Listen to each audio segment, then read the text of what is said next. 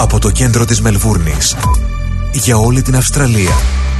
Σίδνεϊ, Πέρθ, Ντάρουιν, Αδελαίδα, Καμπέρα, Χόμπαρτ, Μελβούρνη.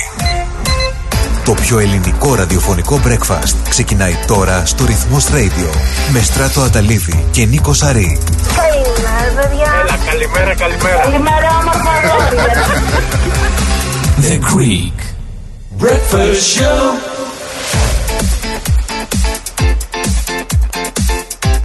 Καλημέρα, καλημέρα, καλημέρα. Εδώ είμαστε λοιπόν άλλο ένα πρωινό. Συγγνώμη για την καθυστέρηση. Ανωτέρα βία, το τέρας της κίνησης, το τέρας του traffic. Χαμός στους δρόμους, χαμός στο Albert Park, χαμός πριν το Albert Park. Έχει γίνει και ένα έτσι ψηλό στουκάρισμα εκεί και ε, καταλαβαίνετε τι γίνεται. Προσπαθήστε να αποφύγετε για τα επόμενα λεπτά μέχρι να καθαρίσει εκεί ο δρόμος στο Albert Park. Εμείς εδώ συντονισμένοι για άλλη μια μέρα μαζί σας, εδώ στην αγαπημένη σας παρέα. Μια παρέα λοιπόν που κρατάει πολλά χρόνια, πάνω από 11, εκεί περίπου.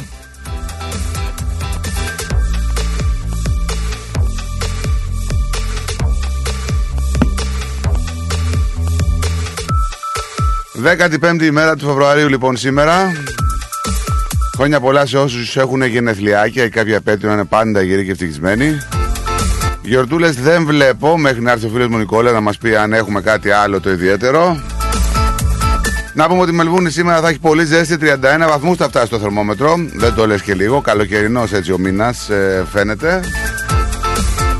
Έτσι δεν είναι κυρία μου, καλοκαίρι, μυρίζει σήμερα, είναι ωραία. Καλημέρα Στράτο μου, σε περιμένω να σε ακούσω γιατί δεν μπορώ άμα δεν σε ακούσω. Λοιπόν, να είστε καλά, να έχετε καλό πρόγραμμα και ζήτω ο Νικολάκης μου, να έχετε την υγεία σας, ο Θεός να σας προστατεύει, να είσαστε πάντα καλά. Να είσαι καλά Να σας αγαπημένο μου. ακούω Όσο μπορώ. Να είσαι καλά, να είσαι Καλό καλά. πρόγραμμα Νίκο, ε, Στράτο μου, καλό πρόγραμμα. Γεια σου κυρία μου, ευχαριστούμε. Να έχεις καλή μέρα, γεια σου. Καλημέρα, γεια. καλημέρα. Καλό, γεια.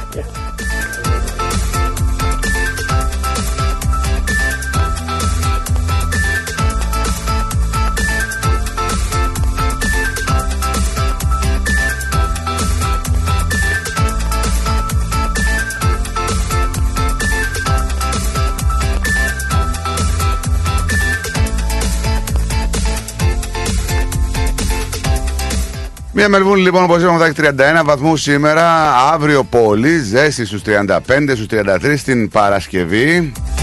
Θα έχουμε πτώση από Σαββάτο 22 Θα αρχίσει να ανεβαίνει λίγο έτσι την Κυριακή στους 26 Θα μείνει την ίδια, στα ίδια επίπεδα και τη Δευτέρα.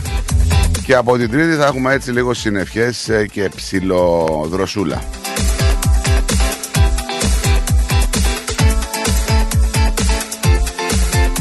Εν τω μεταξύ, από ό,τι λένε ε, οι μετεωρολόγοι, οι κάτοικοι σε τουλάχιστον τέσσερις πολιτείες της Αυστραλίας έχουν ε, κληθεί να παραμείνουν σε εσωτερικούς χώρους σήμερα καθώς ε, υπάρχει καύσωνας.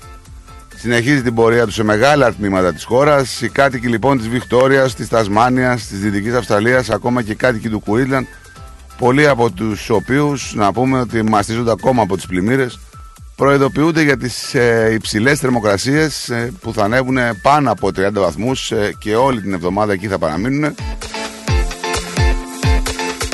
Ειδικά η Τασμάνια λέει και η Βικτόρια θα αισθανθούν τη ζέστη έτσι με ιδιαίτερο τρόπο. Θα εδρώσουμε κύριοι.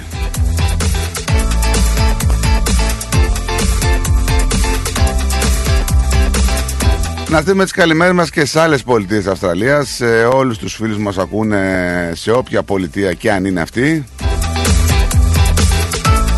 Καλημέρα μεγάλη να στείλουμε στην ε, Αδελαίδα.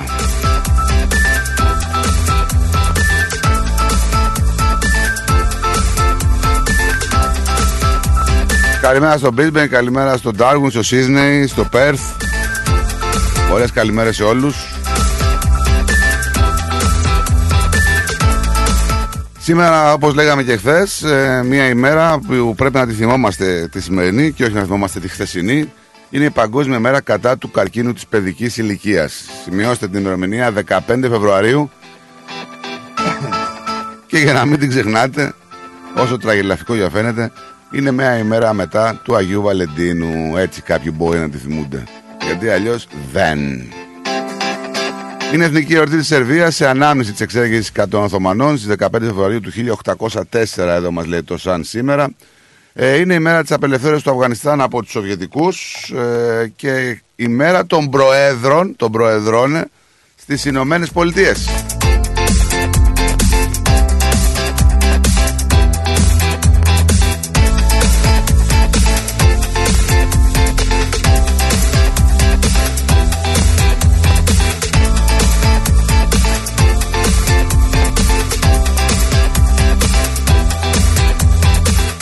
Όλα τα θέματα για σήμερα. Φυσικά ένα από τα θέματα που τρέχει εδώ και θα, είναι, θα το έχουμε καθ' όλη τη διάρκεια του χρόνου και του επόμενου ίσους είναι το τι γίνεται με τις αυξήσεις των επιτοκίων και τι επιπτώσεις θα έχει αυτό στη τσέπη του πολίτη. Είχαμε και το διοικητή της ε, τράπεζα να λέει ότι για το πόσες ε, ακριβώς αυξήσεις σκοπεύει να προσφέρει η Reserve Bank of Australia. Λοιπόν, ε, λένε ότι χρειαζόμαστε μία παύση να πατήσουμε ένα pause ουσιαστικά στις αυξήσεις των επιτοκίων. Έτσι λένε οι οικονομολόγοι. Λοιπόν, είναι αλήθεια αυτό να δούμε πότε θα δούμε αυτό τον αντίκτυπο όλων αυτών των διαδοχικών ε, αυξήσεων των επιτοκίων και όσο περισσότερο πίεση ασκείται στις μεγάλες τράπεζες τόσο περισσότερο ίσως ακούσουν και τους πολίτες και σταματήσει η τράπεζα να, να αυξάνει τα επιτόκια. Είναι θέμα βιοποριστικό για κάποιους ανθρώπους, έτσι, δεν έχει να κάνει δηλαδή αν πληρώνει πιο ακριβά. Είναι θέμα βιοποριστικό αν αντέχει ή όχι η τσέπη τους να πληρώνουν τόσα λεφτά παραπάνω μετά τις διαδοχικές αυξήσεις που είναι πάρα πολλές επιτοκίων μέσα σε ένα χρόνο.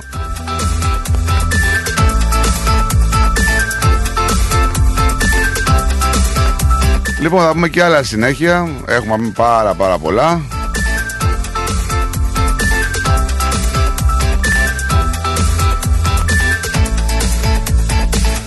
Έχουμε φυσικά το σεισμό στην Τουρκία που είναι και αυτό πρώτο θέμα παντού παγκοσμίως και στα δικά μας ε, media.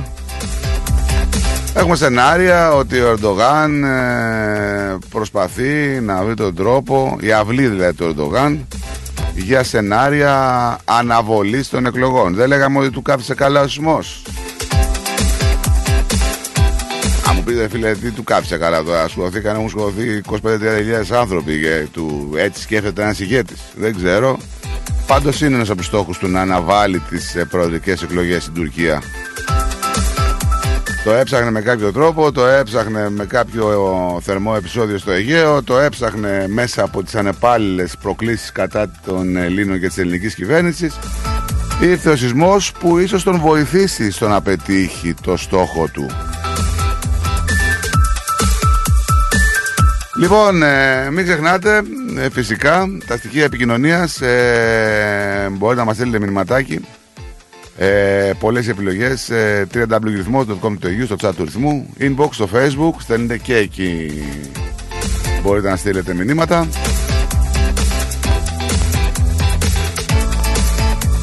Θα ανοίξουμε και γραμμούλες μετέπειτα 83 51 56 54 83 51 56 54 και φυσικά μην ξεχάσετε το διαγωνισμό που τρέχει για τις διπλές προσκλήσεις για την Παρασκευή για το τρακ για τον Μάκη Χριστοδουλόπουλο. Το μόνο που να κάνετε είναι να στείλετε μηνυματάκι το όνομά σας, Μάκη Χριστοδουλόπουλος και το τηλέφωνό σας και ενώ Μάκη Χριστοδουλόπουλος και το τηλέφωνό σας και να μπείτε στην κλήρωση για να κερδίσετε αρκετές διπλές προσκλήσεις που έχουμε για σας ε, για να δείτε αυτό το υπέροχο, πραγματικά υπέροχο, πιστέψτε με σώου.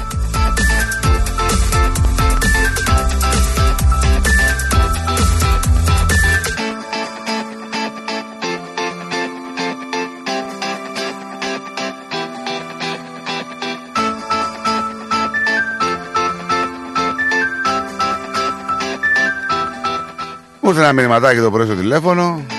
Έχετε να πάρετε, λέει, από τι μου γράφει, θα το πω αμέσως.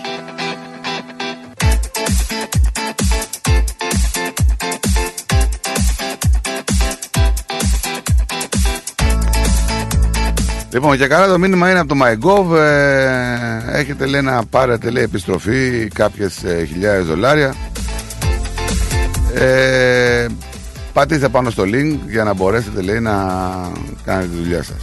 Το νου σας, το νου σας, το νου σας. Γιατί δεν νομίζω ποτέ το MyGov να στέλνει μήνυμα και ποσό στο τηλέφωνο μέσω SMS.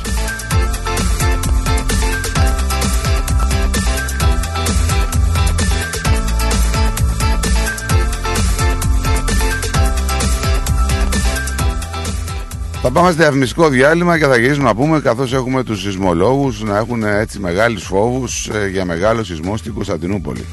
Είναι ανησυχητικές οι εκτιμήσεις των σεισμολόγων για την συμπεριφορά του ρήγματος εκεί από τη θάλασσα του Μαμαρά ως την Οικομίδια.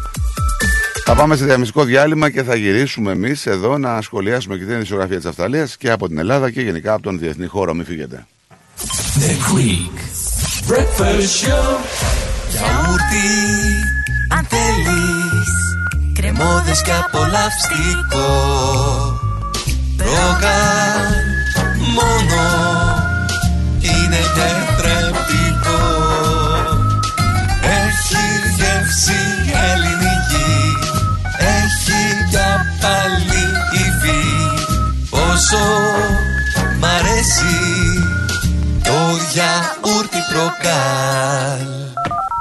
Μαρία, τι κάνεις, σου έχω νέα. Α, για πες. Η Κατερίνα από δίπλα θα στείλει και αυτή τον Νικολάκη της στο παιδεία Greek School. Να σου πω την αλήθεια, σκέφτομαι και εγώ να στείλω την Ανούλα, αλλά δεν ξέρω και πολλά πράγματα. Θα σου πω εγώ που ξέρω, μιας και τα τρία τελευταία χρόνια στέλνουν το Σπύρο εκεί. Έχουν μικρά τμήματα, Έλληνες δασκάλους με διακρίσεις, χρησιμοποιούν ελληνικές εκπαιδευτικές εφαρμογές και virtual reality που τρελαίνονται τα πιτσιρίκια. Κάνουν και εκδρομές συχνά. Α, τι καλά. Και επειδή ξέρω ότι στην Ανούλα σου αρέσουν και οι χοροί, κάνουν και μαθήματα ελληνικών παραδοσιακών χωρών. Καλά. Τώρα με έπεισες. Όχι, τώρα θα σε πείσω. Επειδή ακούς ρυθμό, έχεις και 10% έκπτωση. Δεν το πιστεύω. Πού μπορώ να κάνω εγγραφή; Στο 03 90 28 2088 ή online στο pediagreekschool.org.au Παιδεία Greek School Clayton South. Μαθαίνουμε ελληνικά διασκεδάζοντα. Παιδεία Greek School. Οι εγγραφές ξεκίνησαν. Τώρα στο Παιδεία Greek School μαθαίνουμε και μοντέρνο χορό με το θρηλυκό Άλκη Μάναση από το Dance with Alkis. Ρυθμός DAB+.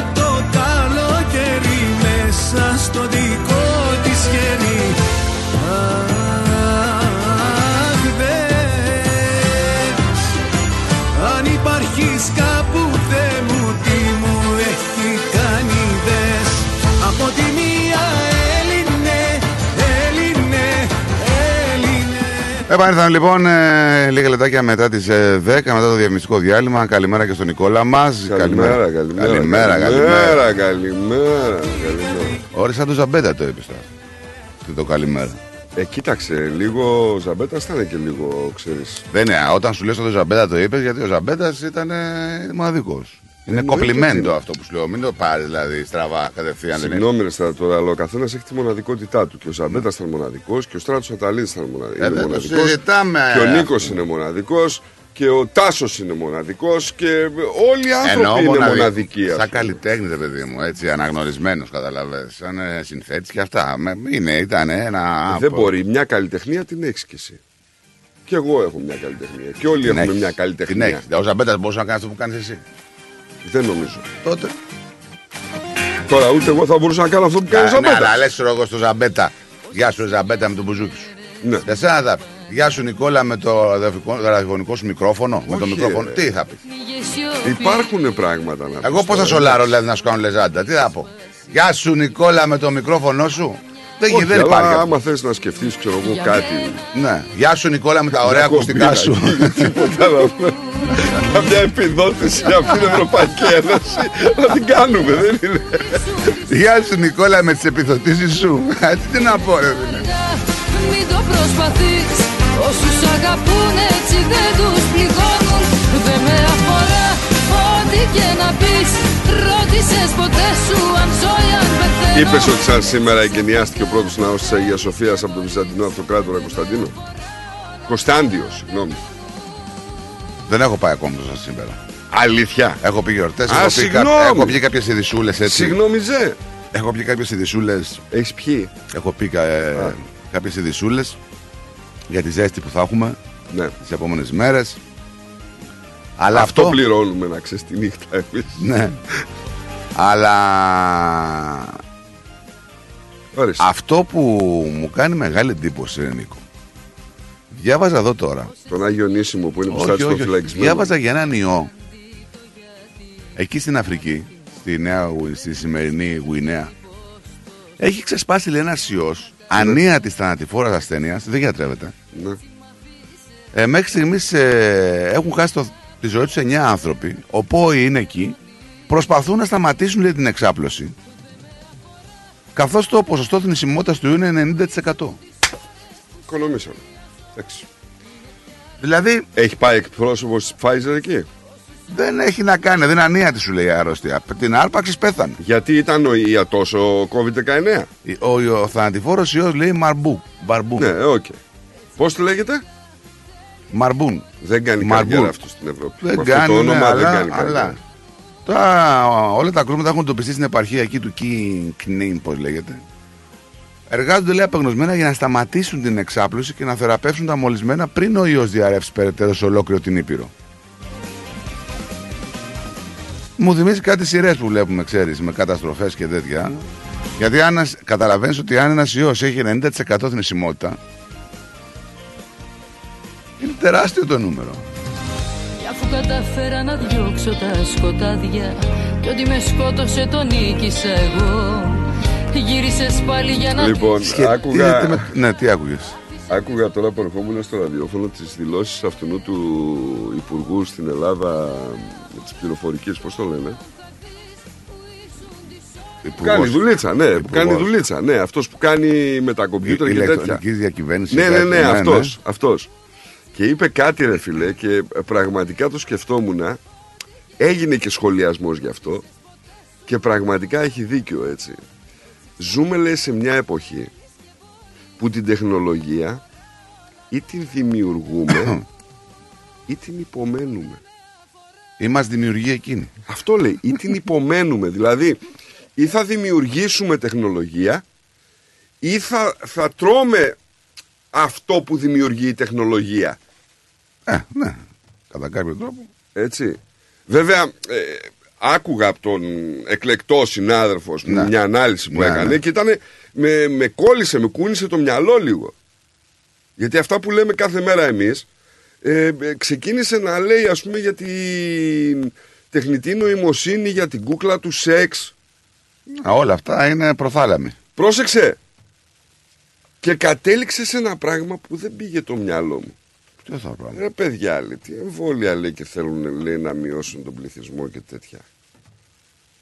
Δεν βλέπετε, λέει, με αυτή την τεχνητή νοημοσύνη γάμοι διαλύονται, ο ιστός της οικογένειας, κούκλες για σεξ. Ποιος θα τεκνοποιήσει, λέει. Θα μειωθεί ο πληθυσμός έτσι κι αλλιώς. Ε, Δεν έχει άδικο. Φίλε, ε, δες το και έτσι. Τώρα μου λες καπάκι να πούμε και εσύ αυτό. Ε, τι να πω, δεν ξέρω. Δεν είναι... Το ιό στην Αφρική λέει. Ο ιός στην Αφρική θα είναι εκεί σίγουρα. Η Λαγκάρτ και η Φάιζερ. Δεν, αυτοί πάνε μαζί. Ναι, στάντα. Λοιπόν, καλη- καλημέρα στη μερούλα μας. Καλημέρα, αγόρια. Καλό πρόγραμμα και να έχουμε μια όμορφη μέρα. Θα είναι όμορφη μέρα. Καλό πρόγραμμα και στην. ε, Καλό, καλημέρα και στην Έλλη μας. Να πούμε. Καλημέρα, παιδιά. Καλό πρόγραμμα. Καλημέρα στην Ανθούλα μας. Καλημέρα, λεβεντόπεδα μας. Καλή εκπομπή. Σήμερα σας ακούει και μια φίλη μου, λέει στη Μελβούνη, η Ευγενούλα. Καλώς ορίσατε στην παρέα μας. Δώστε χαιρετισμούς, βεβαίως. Θα δώσουμε χαιρετισμούς. Από την Μας Ανθούλα, ακούει η Ανθούλα. τη Σαλονικιά. Γεια σου, Ανθούλα. Καλημέρα και στην Ευγενούλα, όπως μας λέει. Η Ανθούλα η οποία παίρνει τους δρόμους, έτσι. Εκεί, Χαριλάου, γύρω-γύρω. Ναι. Δεν πήγα μαράκι μου στο μαγαζί που μου στείλες να πάρω το σουτζούκι. Όχι, δεν έχω πάει ακόμα. Καλημέρα, καλή εκπομπή, παιδιά. Ο Αλεκάρας από την Πού Κεφαλονιά. έχεις σουτζούκι, να πάω εγώ. Θα το πάρεις. Θα πάρω και για σένα. Ωραία. Με τα ζημίωτα. Τρώω σουτζούκι.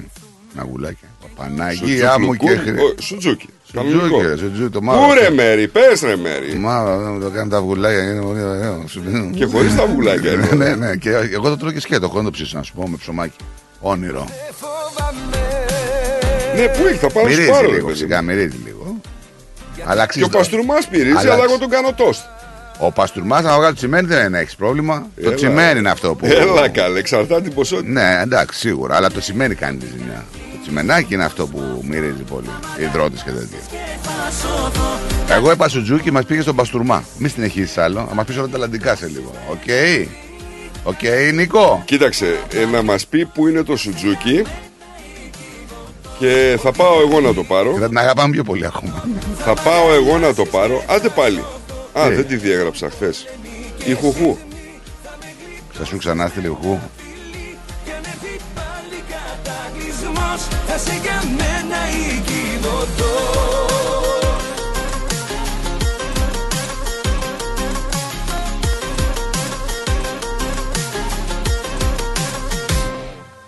Ναι, ό,τι κάνει Ρε εσύ, ο Φτύμιος που είναι. Δεν μπίζει. Κι αν έρθουν πόλεμοι Εντάξει, και τόσο μπει δηλαδή μια καλημέρα δεν μπορεί να πει. Ε, δεν μπίζει, παιδί. Κατακλυσμός Θα σε για μένα οικειβωτός Ό,τι κι αν γίνει στον κόσμο αυτό Θα μ' αγκαλιάσεις και θα σωθώ. Κι αν έρθουν πόλεμοι και σεισμοί Θα με γλιτώσεις με ένα φιλί. Κι αν έρθει πάλι κατακλυσμός Θα σε για μένα οικειβωτός Σου λέγα λοιπόν για το σαν σήμερα ότι γενιάστηκε ο πρώτος ναός της Αγίας Σοφίας Άρα, ρε, Αγία Σοφία. Για την Άγια, εγώ λέω. Να, Αγία Δεν ξέρω Σοφία. πώς το συνδέεις. Αγία Ο Σοφιά. Χριστόφορος Κολόμβος γράφει μια ανοιχτή επιστολή Πώς Η το Αγία συνδέει. Σοφία είναι ναός ρε φίλε Και τι το, το γήπεδο της ΑΕΚ τι είναι; Δεν είναι ναός. Να το πω στα ποδανά να μην Δεν είναι ναός. Να το πω στα Ο Άμετο ποδανά δεν είναι ναός. Α, να μην το πω Ναός είναι με την εκκλησία μας, μέσα με τις καμπάνες μας, με όλα τα κόλπα. Θέλω μπούι Αλλά τέλος πάντων. Δεν τρέπεσαι λίγο, λέω. Ο Χριστόφορος Κολόμβος το 1393 γράφει μια ανοιχτή επιστολή η οποία διανεμήθηκε ευρέως όπου περιγράφει τις ανακαλύψεις του και τα όσα αναπάντεχα συνάντησε στο νέο κόσμο.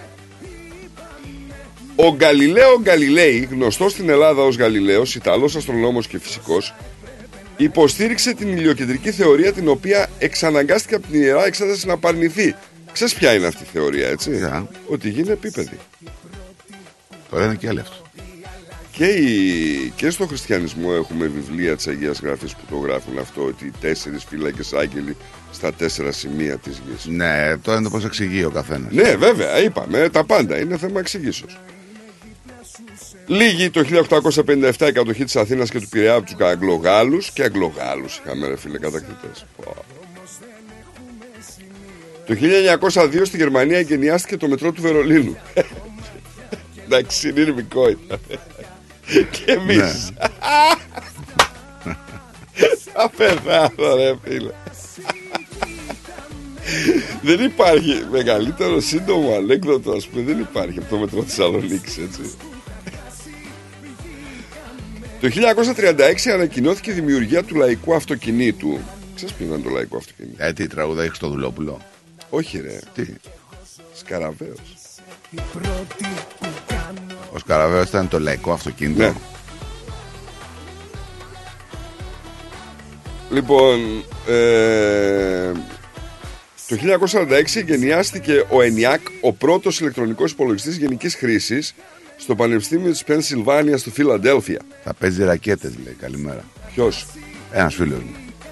Δικός μου, δεν ξέρω αν δικός μου. Παίζει ρακέτες. Για το προηγούμενο που λέει. Πού το κολλάει αυτό; Ρώτα το. Δεν στρίβει. Όχι. Θα σου στείλει τώρα μήνυμα που το κολλάει. Λέγε. Λοιπόν, ε, κάτσε να δούμε ρε φίλε, εντάξει, έχει και πολλά, ε, δεν θέλω να τα πω όλα. Το 74 άντλης πετρελαίου από το πρώτο στρώμα των κοιτασμάτων της Θάσου φτάνει στα 10.000 βαρέλια ημερησίως. Το 74, Ναι. ακόμα βγάζουμε. Ναι. 1995, το Πασόκ Είναι εδώ ενωμένο δυνατό. πάντα ήταν. Έτσι. Αποδέχεται την πρόταση του Προέδρου της Πολιτικής Άνοιξης Αντώνης Σαμαρά να είναι υποψήφιος για την Προεδρία της Δημοκρατίας ο Κωνσταντίνος Στεφανόπουλος. Καλός Στεφανό. Ναι, καλός, καλός. Δεν είναι σαν την, τώρα την τωρινή πρόεδρος της Δημοκρατίας. Δεν νομίζω ότι είναι συγκρίσιμα αυτά τα μέγεθη. Το 2021 ο Παγκόσμιος Οργανισμός Υγείας ανακοινώνει την έγκριση του εμβολίου της Οξφόρδης AstraZeneca Πότε; Το 2021. πέρασε την ιστορία γι' αυτό έτσι. Σαν Ναι. σήμερα. 450 εκατομμύρια κάτοικοι σε μία μεριά του πλανήτη. Γιατί έχουν ζητήσει 10 δισεκατομμύρια εμβόλια; Τι γιατί; Δεν ξέρω. Ποιος θα τα έχεις ζητήσει; Η Pfizer.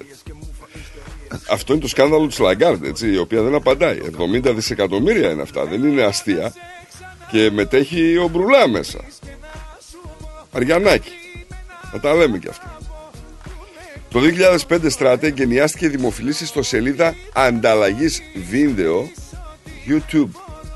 YouTube. Ναι. Γενικά αυτά ήταν. Να δούμε αν πέθανε, αν ε, γεννήθηκε κανένας. Αν αναστήθηκε. Ναι, αν αναστήθηκε, δεν νομίζω έχουμε ακόμα για την Ανάσταση. Μπάμπης Τσετίνης.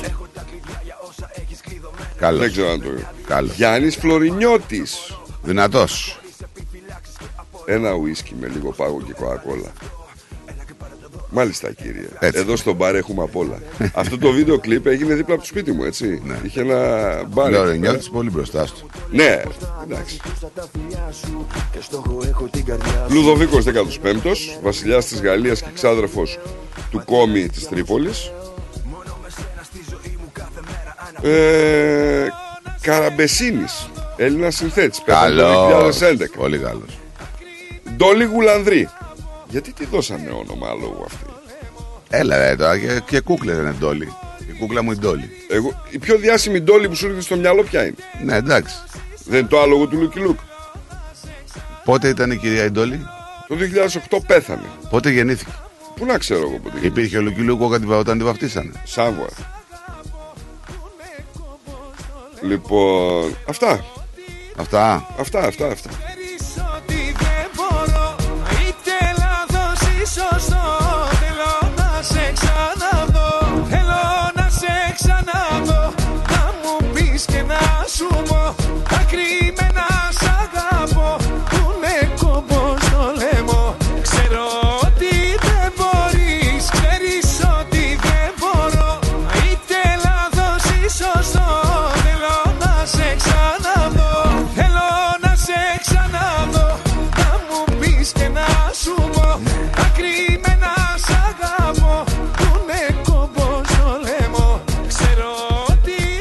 24 Φεβρουαρίου θα είσαι στο Σιδνέι.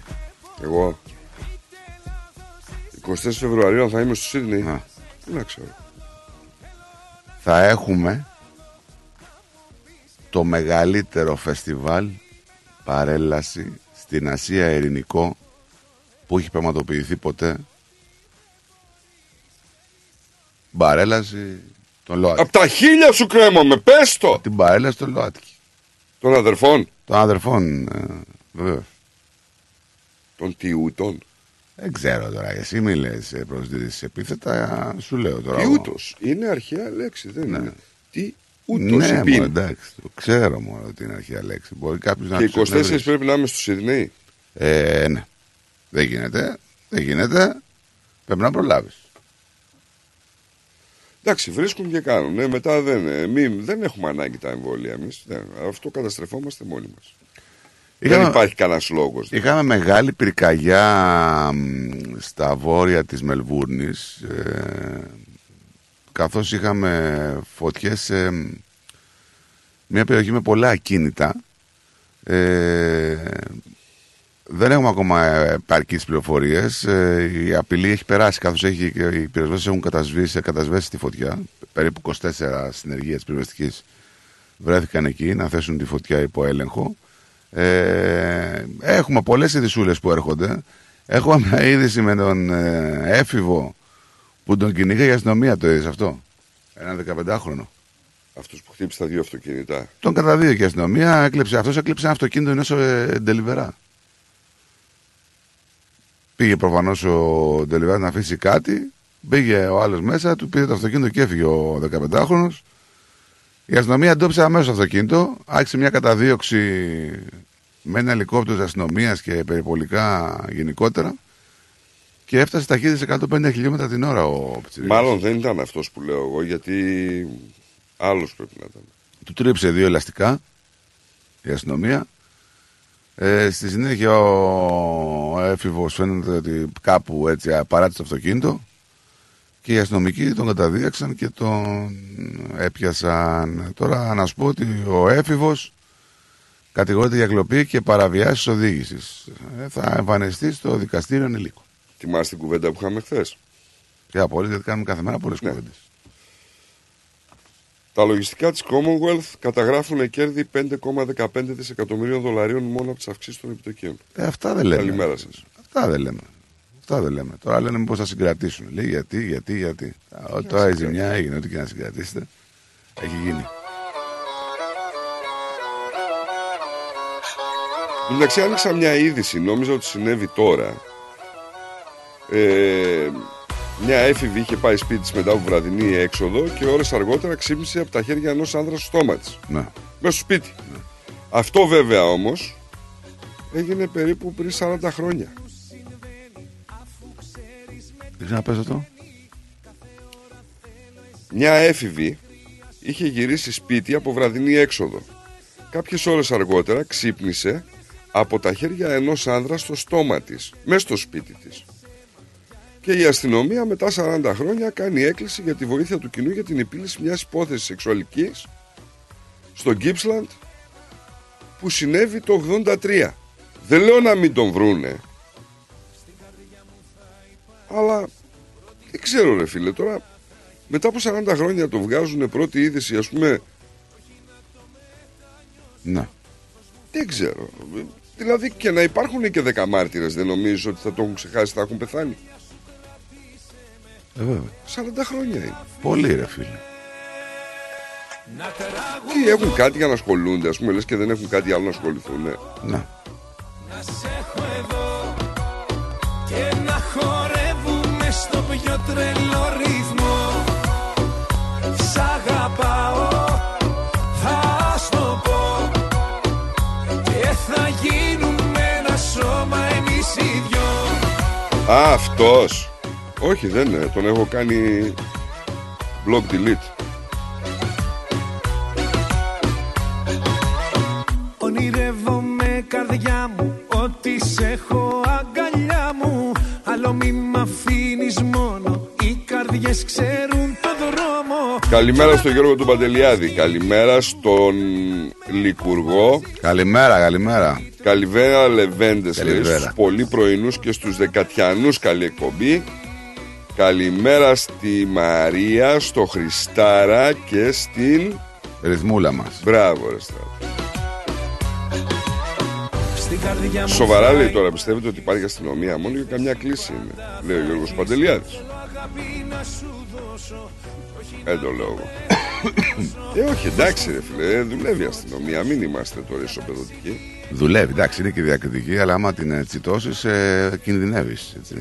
σε άφησε με να τραγουδώ πως σ' αγαπάω να σε έχω εδώ και να χορεύουμε στο πιο τρελό ρυθμό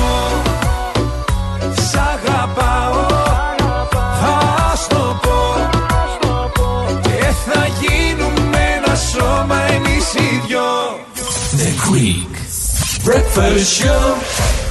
Το φεστιβάλ Αντίποδες επιστρέφει στις 25 και 26 Φεβρουαρίου. Ένα Σαββατοκύριακο γεμάτο μουσική, χορό, εκλεκτό ελληνικό φαγητό και δραστηριότητες για όλη την οικογένεια. Μαζί μας η Άλκης της Πρωτοψάλτη. Μου τηλεφωνούσε Η διεθνούς φήμης ερμηνεύτρια θα ενώσει τη φωνή της με τους Έλληνες της Αυστραλίας σε μία βραδιά που θα σας μείνει αξέχαστη. Δυνατά σιωπηλά Φεστιβάλ Αντίποδες 25 και 26 Φεβρουαρίου. Μα πες αγαπώ Σας περιμένουμε. Ως μέρος του Victoria's Big Build κατασκευάζουμε δύο ισόπεδες διαβάσεις στο Surrey Hills και στο Mount Albert στις γραμμές Belgrave και Lilydale. Καθώς εργαζόμαστε για την ολοκλήρωση του έργου, λεωφορεία αντικαθιστούν τα τρένα σε τμήματα των γραμμών από τις 18 Φεβρουαρίου έως τα τέλη Μαΐου.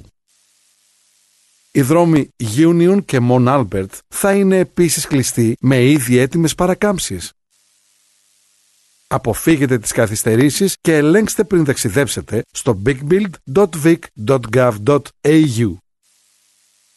Εξουσιοδοτημένο από την κυβέρνηση της Βικτόρια, Μελβούρνη.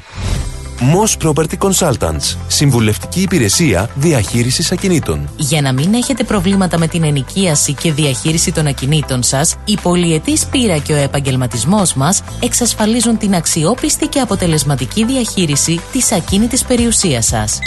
Αναλαμβάνουμε την επίβλεψη των ακινήτων σας, τη σύνταξη μισθωτικών συμβάσεων, την ίσπραξη των ενοικίων. Φροντίζουμε και διαφυλάσσουμε την ακίνητη περιουσία σας, διασφαλίζουμε τα συμφέροντά σας και διεκπεραιώνουμε με απόλυτη ασφάλεια τις συναλλαγές σας. Moss Property Consultants. Αναλαμβάνουμε εργοστάσια, γραφεία, καταστήματα, οικίες. Εξυπηρετούμε όλες τις περιοχές με υπευθυνότητα και επαγγελματισμό. Τηλέφωνο 9429 4800. 429 Bridge Road, Richmond. Moss Property Consultants. Αξιοπιστία Και ασφάλεια. Για τις πιο δύσκολες ώρες σας, είμαστε κοντά σας. Με κατανόηση, συνέπεια και επαγγελματισμό. Όπως απαιτούν οι περιστάσεις. Παναγιώτης Τζιότσης. Orthodox Funeral Services. Τηλέφωνο 03 95 68 58 58. Και τώρα επιστρέφουμε στο Greek Breakfast Show με Στράτο και Νικό, το αγαπημένο ελληνικό πρωινό σοου της Αυστραλίας.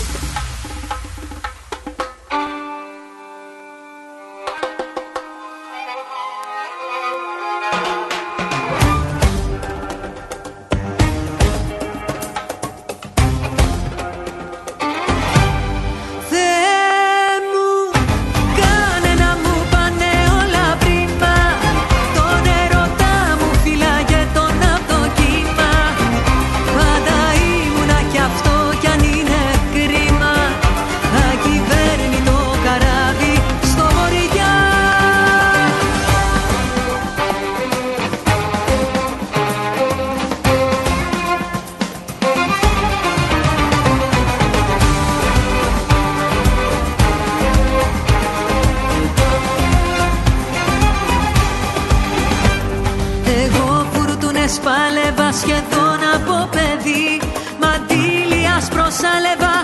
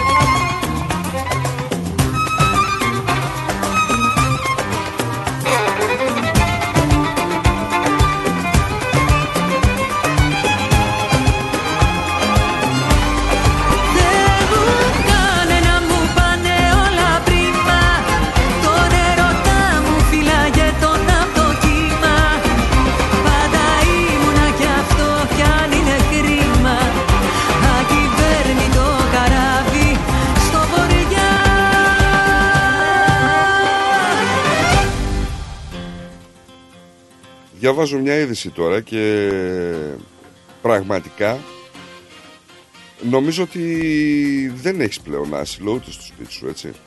Για πες μας πριν κάνεις τον πρόλογο Την είδηση Έγινε ένα περιστατικό εχθές ε, στις, 2, στις 3 παρα 10 τα ξημερώματα σε ένα σπίτι στο Railway Street στο Γενόρα, στο Σίδνεϊ μετά από αναφορές για διάρρηξη. Ναι Η αστυνομία λοιπόν ενημερώθηκε ότι τέσσερα άτομα φορώντας μάσκες και τζάμπερ με κουκούλες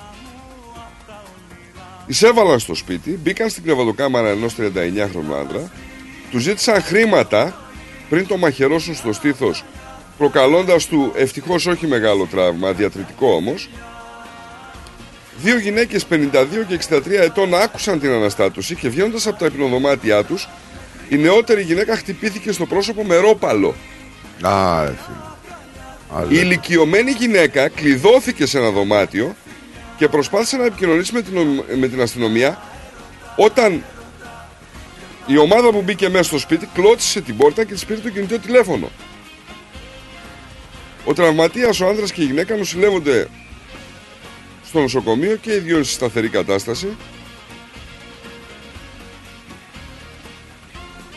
Δηλαδή, τι ρε φίλε, κοιμάσαι και γίνεται μπουκα, Ε, ναι, ας ρε πούμε, Νίκο, και- κοιμάσαι και γίνεται μπούμ αυτό. Η, Ε, εγκλημα- ναι, η, ναι, εγκλη- η η εγκλημα- η φυσικότητα εγκλημα- με η εγκλη- ενοχλεί. η εγκληματικότητα.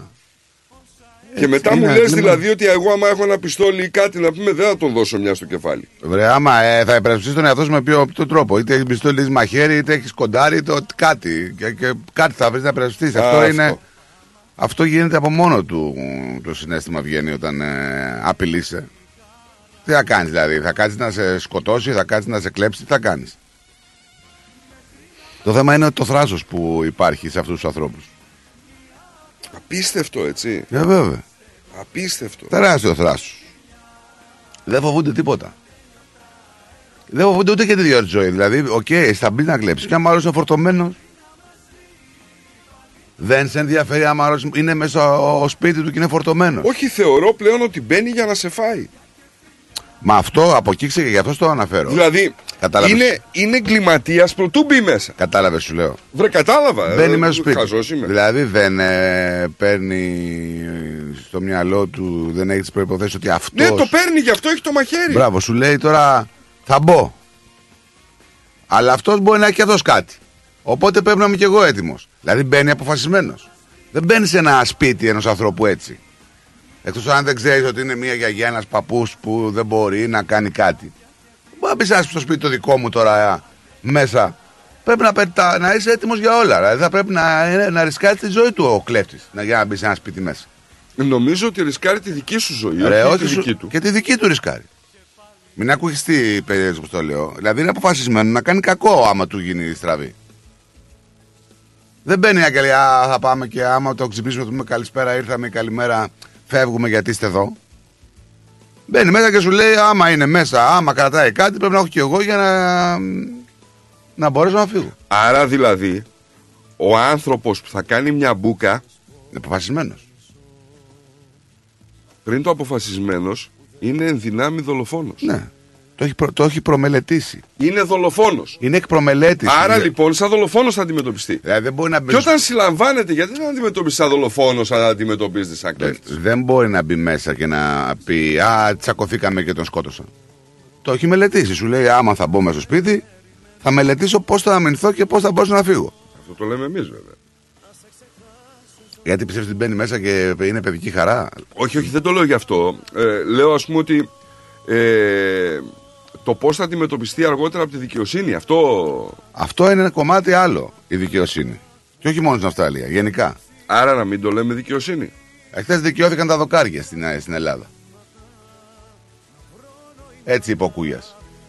Ναι, είναι η είδηση που μπορείς να τη δεις από διαφορετικές μεριές. Ασχέτως τώρα το, το, των οπαδικών. Κάνατε και των έφεση δικαιών. όμως, έτσι. Ε, Γιατί να μην κάνουμε; Ναι, Δεν, εγώ προσωπικά δεν θέλω τώρα να γίνει το παιχνίδι.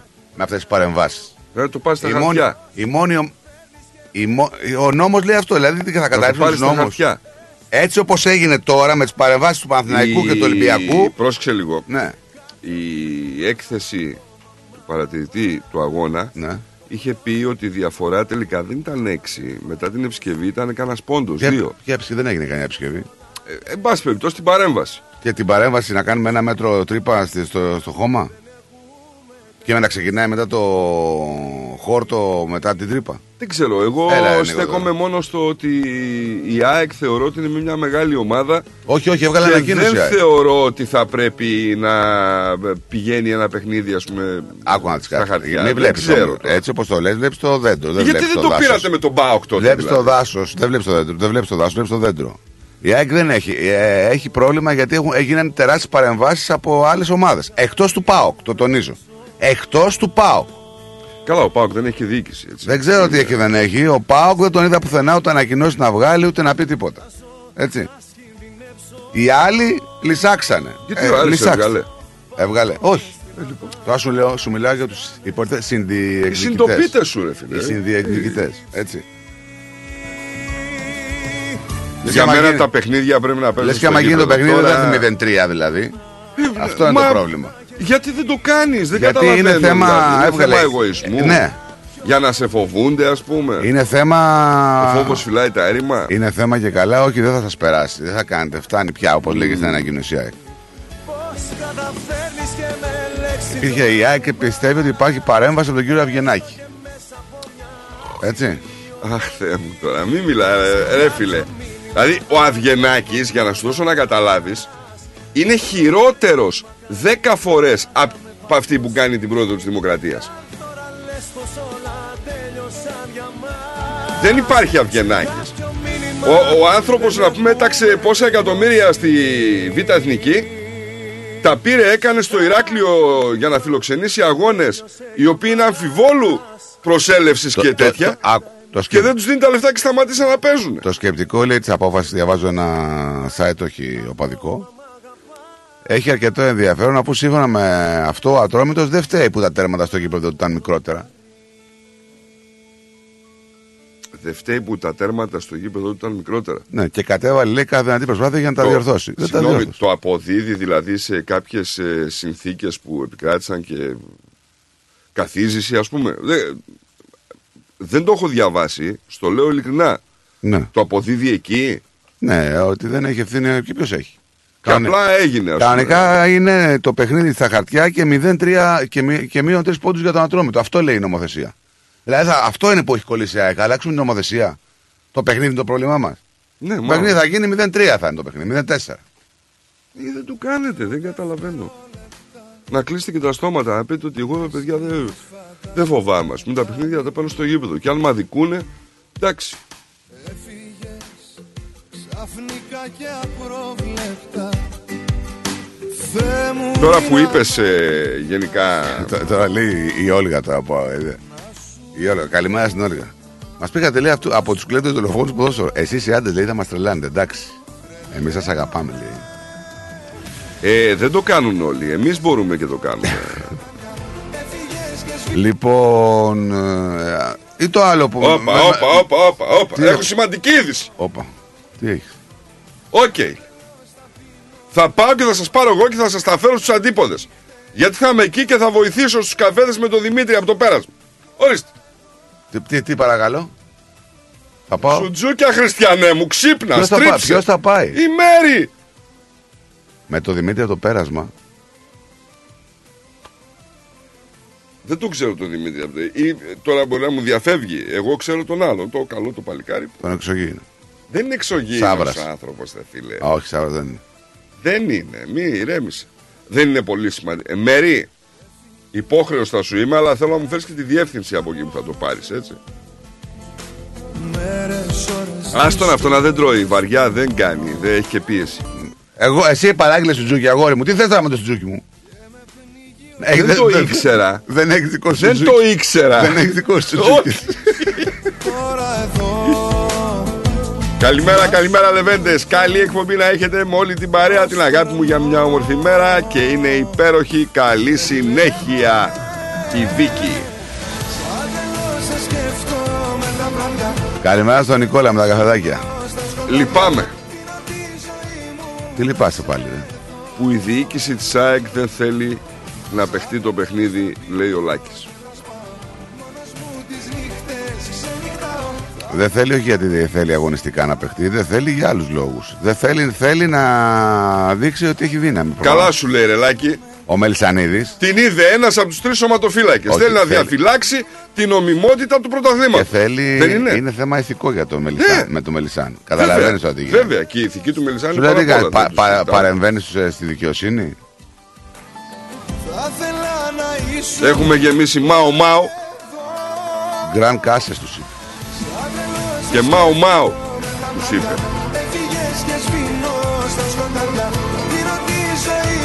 Λοιπόν, ε, και μια που με πήγες εκεί, για να μην λέει και ποιος σου έστειλε το μήνυμα που πήγαμε από τον Άννα στον Καϊάφα.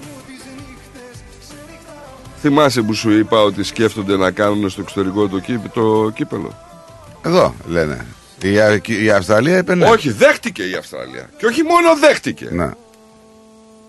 Εδώ, κ. Παπαστεργιάδης Τους έστειλε γράμμα και λέει Αγαπητέ κύριε Μπαλτάκο Όπως γνωρίζετε Η Μελβούρνη είναι μία από τις μεγαλύτερες αθλητικές πρωτεύουσες του κόσμου Στην πόλη μας κατοικεί ο μεγαλύτερος πληθυσμός Ελλήνων εκτός Ελλάδος Ενημερωθήκαμε ότι η ΕΠΟ σκέφτεται να φιλοξενήσει τον τελικό κυπέλου στο εξωτερικό και επιθυμούμε να εξετάσετε το αίτημά μας να φιλοξενηθεί στην πόλη μας.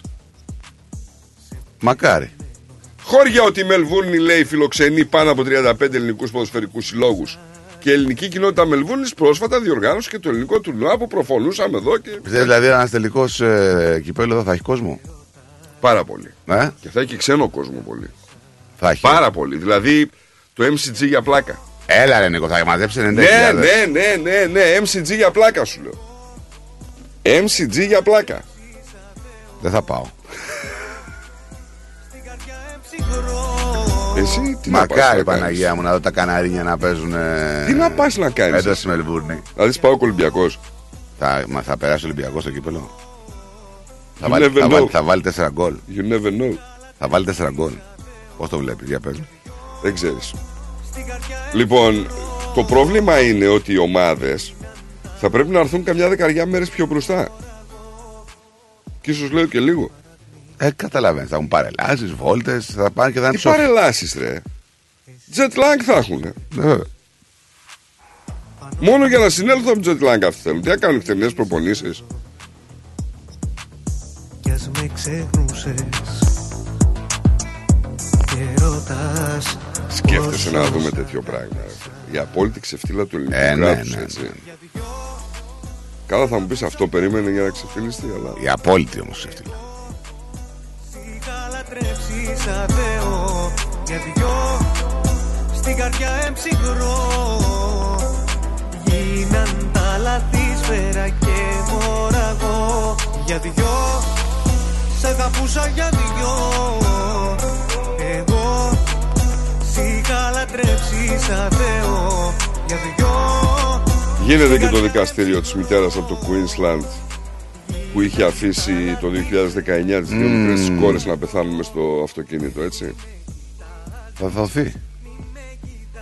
Δήλωσε ένοχη, ε, όχι για ανθρωποκτονία, για αμέλεια. Ναι. Ε, το θέμα ποιο ήταν, ότι γύρισε σπίτι αυτή κάτι τις μία η ώρα το βράδυ, Ναι. άφησε τα παιδιά μέσα στο αυτοκίνητο, μετά από 8-9 ώρες και αφού η θερμοκρασία, έχει ξημερώσει δηλαδή, και αφού η θερμοκρασία ήταν 33 βαθμούς και ήταν 61 βαθμοί όταν πήγε η αστυνομία, τα παιδιά ήταν ήδη νεκρά. Βέβαια, ε, βέβαια, να σου πω την αλήθεια, ε, τις έχουν βρει τα πάντα, έτσι, από ναρκωτικά μέχρι οτιδήποτε. Όταν ε, της είπε ο, όταν είπε ο δικαστής γιατί μας είπες ψέματα ότι σε πήρε ο ύπνος μες στο αυτοκίνητο ας πούμε και δεν το πήρες χαμπάρι και τέτοια ο δικηγόρος της απάντησε ότι δεν έχει να κάνει λέει με ψέμα που ήθελε να κάνει συγκάλυψη έχει να κάνει με ψέμα ηλικιότητος μιας τοξικομανούς γυναίκας Τι να πεις ρε φίλε. Η απόλυτη τραγωδία. Ωραίο καλάθι κι αυτό. Ωραίο. Ωραίο. Καλημέρα στο Γιάνγκο.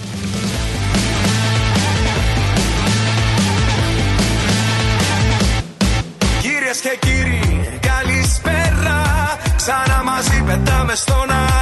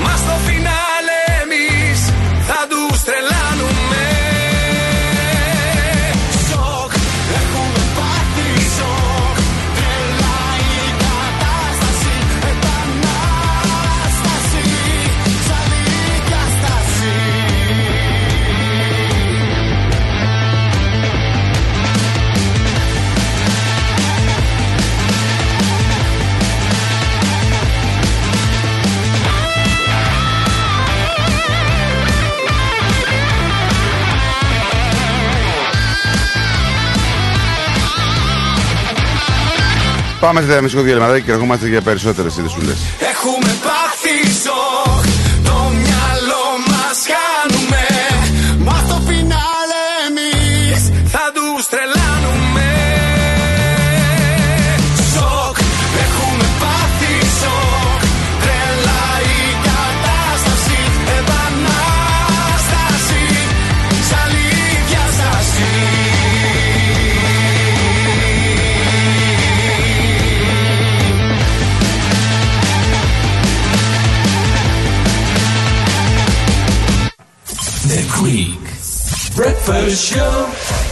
Ρε φίλε, τι τυρί είναι αυτό που ψήνεις και μας έχει σπάσει τη μύτη; Είναι το Ταλαγάνι Ήπειρος, το ελληνικό παραδοσιακό τυρί χάρας από 100% εγωπρόβιο γάλα και φρέσκο δυόσμο. Δοκίμασε. Πόρε φίλε, απίστευτο. Πλούσια γεύση, μαστιχωτό, πεντανόστιμο, είναι το κάτι άλλο. Δεν το συζητώ και μπορεί να το ψήσεις στη σχάρα, στο τηγάνι, στην τοσχέρα ή ακόμα και να το τρίψεις στα μακαρόνια. Τέλεια! Ταλαγάνι Ήπειρος. Ζητήστε το στα τέλη της γειτονιάς σας. Δοκιμάστε το τώρα. Eperos Telegani is a traditional Greek cheese that can be served in a variety of ways. Made from sheep and goat's milk, with a hint of fresh mint, Telegani retains its full flavour and rich aromas, however you choose to enjoy it, be it pan fried, grilled, or grated over your favourite pasta dish. Find Eperos Telegani in your local deli today.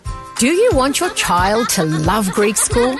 At Pedia Greek School, we have award winning teachers who encourage children to reach their full potential whilst learning our beautiful language and culture. Our innovative and modern curriculum includes interactive Greek educational learning apps, excursions, incursions, student competitions, modern Greek dancing with Alkis Manassis, and various cultural activities in virtual reality, making Greek school fun and exciting. Enroll now. Call 03 90 28 20 88 or online at bediagreekschool.org.au. Bedia Greek School, 88 Rosebank Avenue, Clayton South. Mention the Rhythmos and you'll receive a 10% discount. Bedia Greek School. Learning Greek the fun way. Ακολούθησέ μας παντού σε Instagram, Facebook και YouTube. Ρυθμός Radio. If you want the best for your loved ones and want them to enjoy their lives within a culturally safe environment, then our home is their home.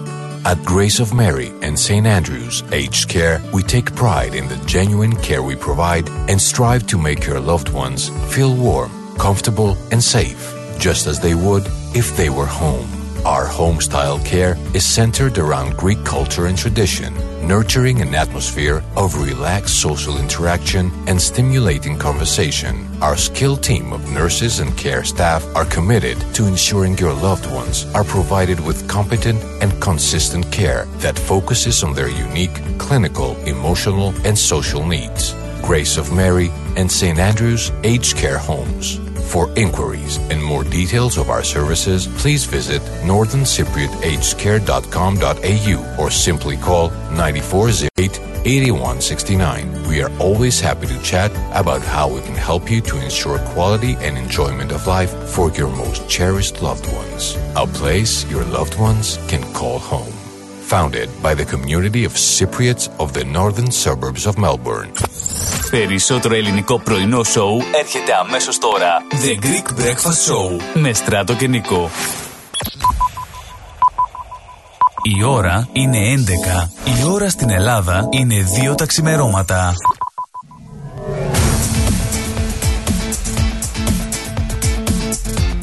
Στη Μελβούνι ακούς ρυθμό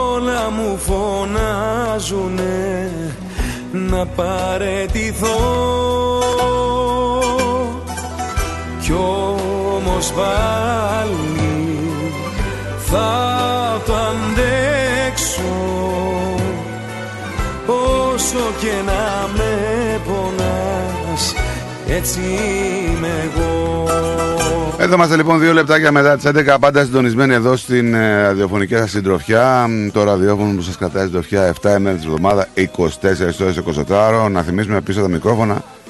Στάρος Αταλίδης και Νίκος Αρής μέχρι τις 1 Έχει έρθει και στο στούντιο ο Ρέντι που λένε ο Μαρθέος Γιαννούλης. Ε, Εδώ να πούμε δύο κουβέντες. Απέξει και ένα-δύο τραγουδάκια έτσι φτιάχνει το όργανο, το κουρδίζει τώρα. Καλημέρα Κώστα. Α, Κώστας, στο βάθος κήπος. Καλά, καλά. Καλά. Δεν Καλά. μας έχει πει την άποψή του αυτός τώρα για τα χαρτιά που παίρνετε το παιχνίδι. Η, η άποψη του είναι σημαίνουσα, ξέρεις. Ποια; Δεν, Επειδή μα δεν, το- είναι- δεν τα παίρνουμε τα χαρτιά. Δηλαδή, Επειδή είναι αλλάξα- γάβρος. αλλάξαμε τους νόμους για να, για- με παρεμβάσεις του, του Μαριδάκη. Τέλος πάντων. Τέλος, εντάξει. Λοιπόν, πάμε λίγο να συνεχίσουμε πριν ε, λάβουν θέση εδώ τα παιδιά μας ε, και να πούμε διάφορα μ, για την περιοδία του στην Αυστραλία. Θυμάσαι που λέγαμε για τεχνολογία προηγουμένως; Ναι.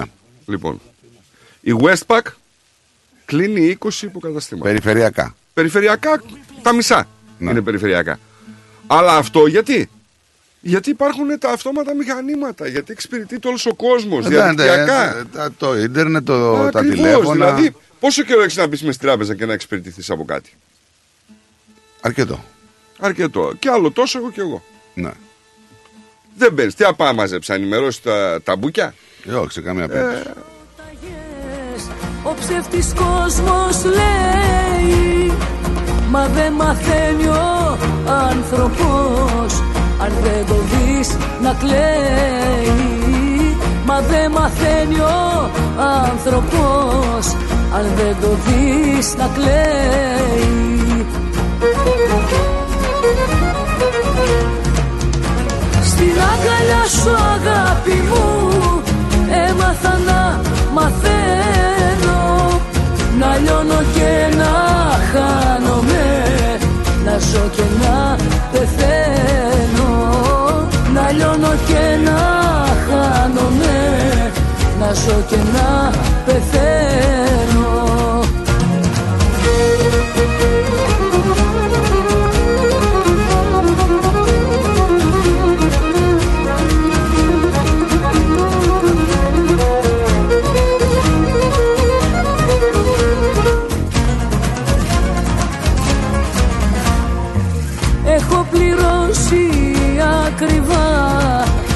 τα τόσα μου τα λάθη. Μα για να μάθει ο άνθρωπος πρέπει να πρωτοπάθει Μα για να μάθει ο άνθρωπος πρέπει να πρωτοπάθει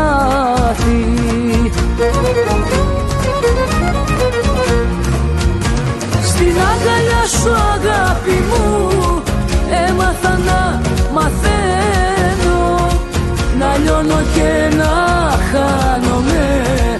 Να ζω και να πεθαίνω Να λιώνω και να χάνομαι Να ζω και να πεθαίνω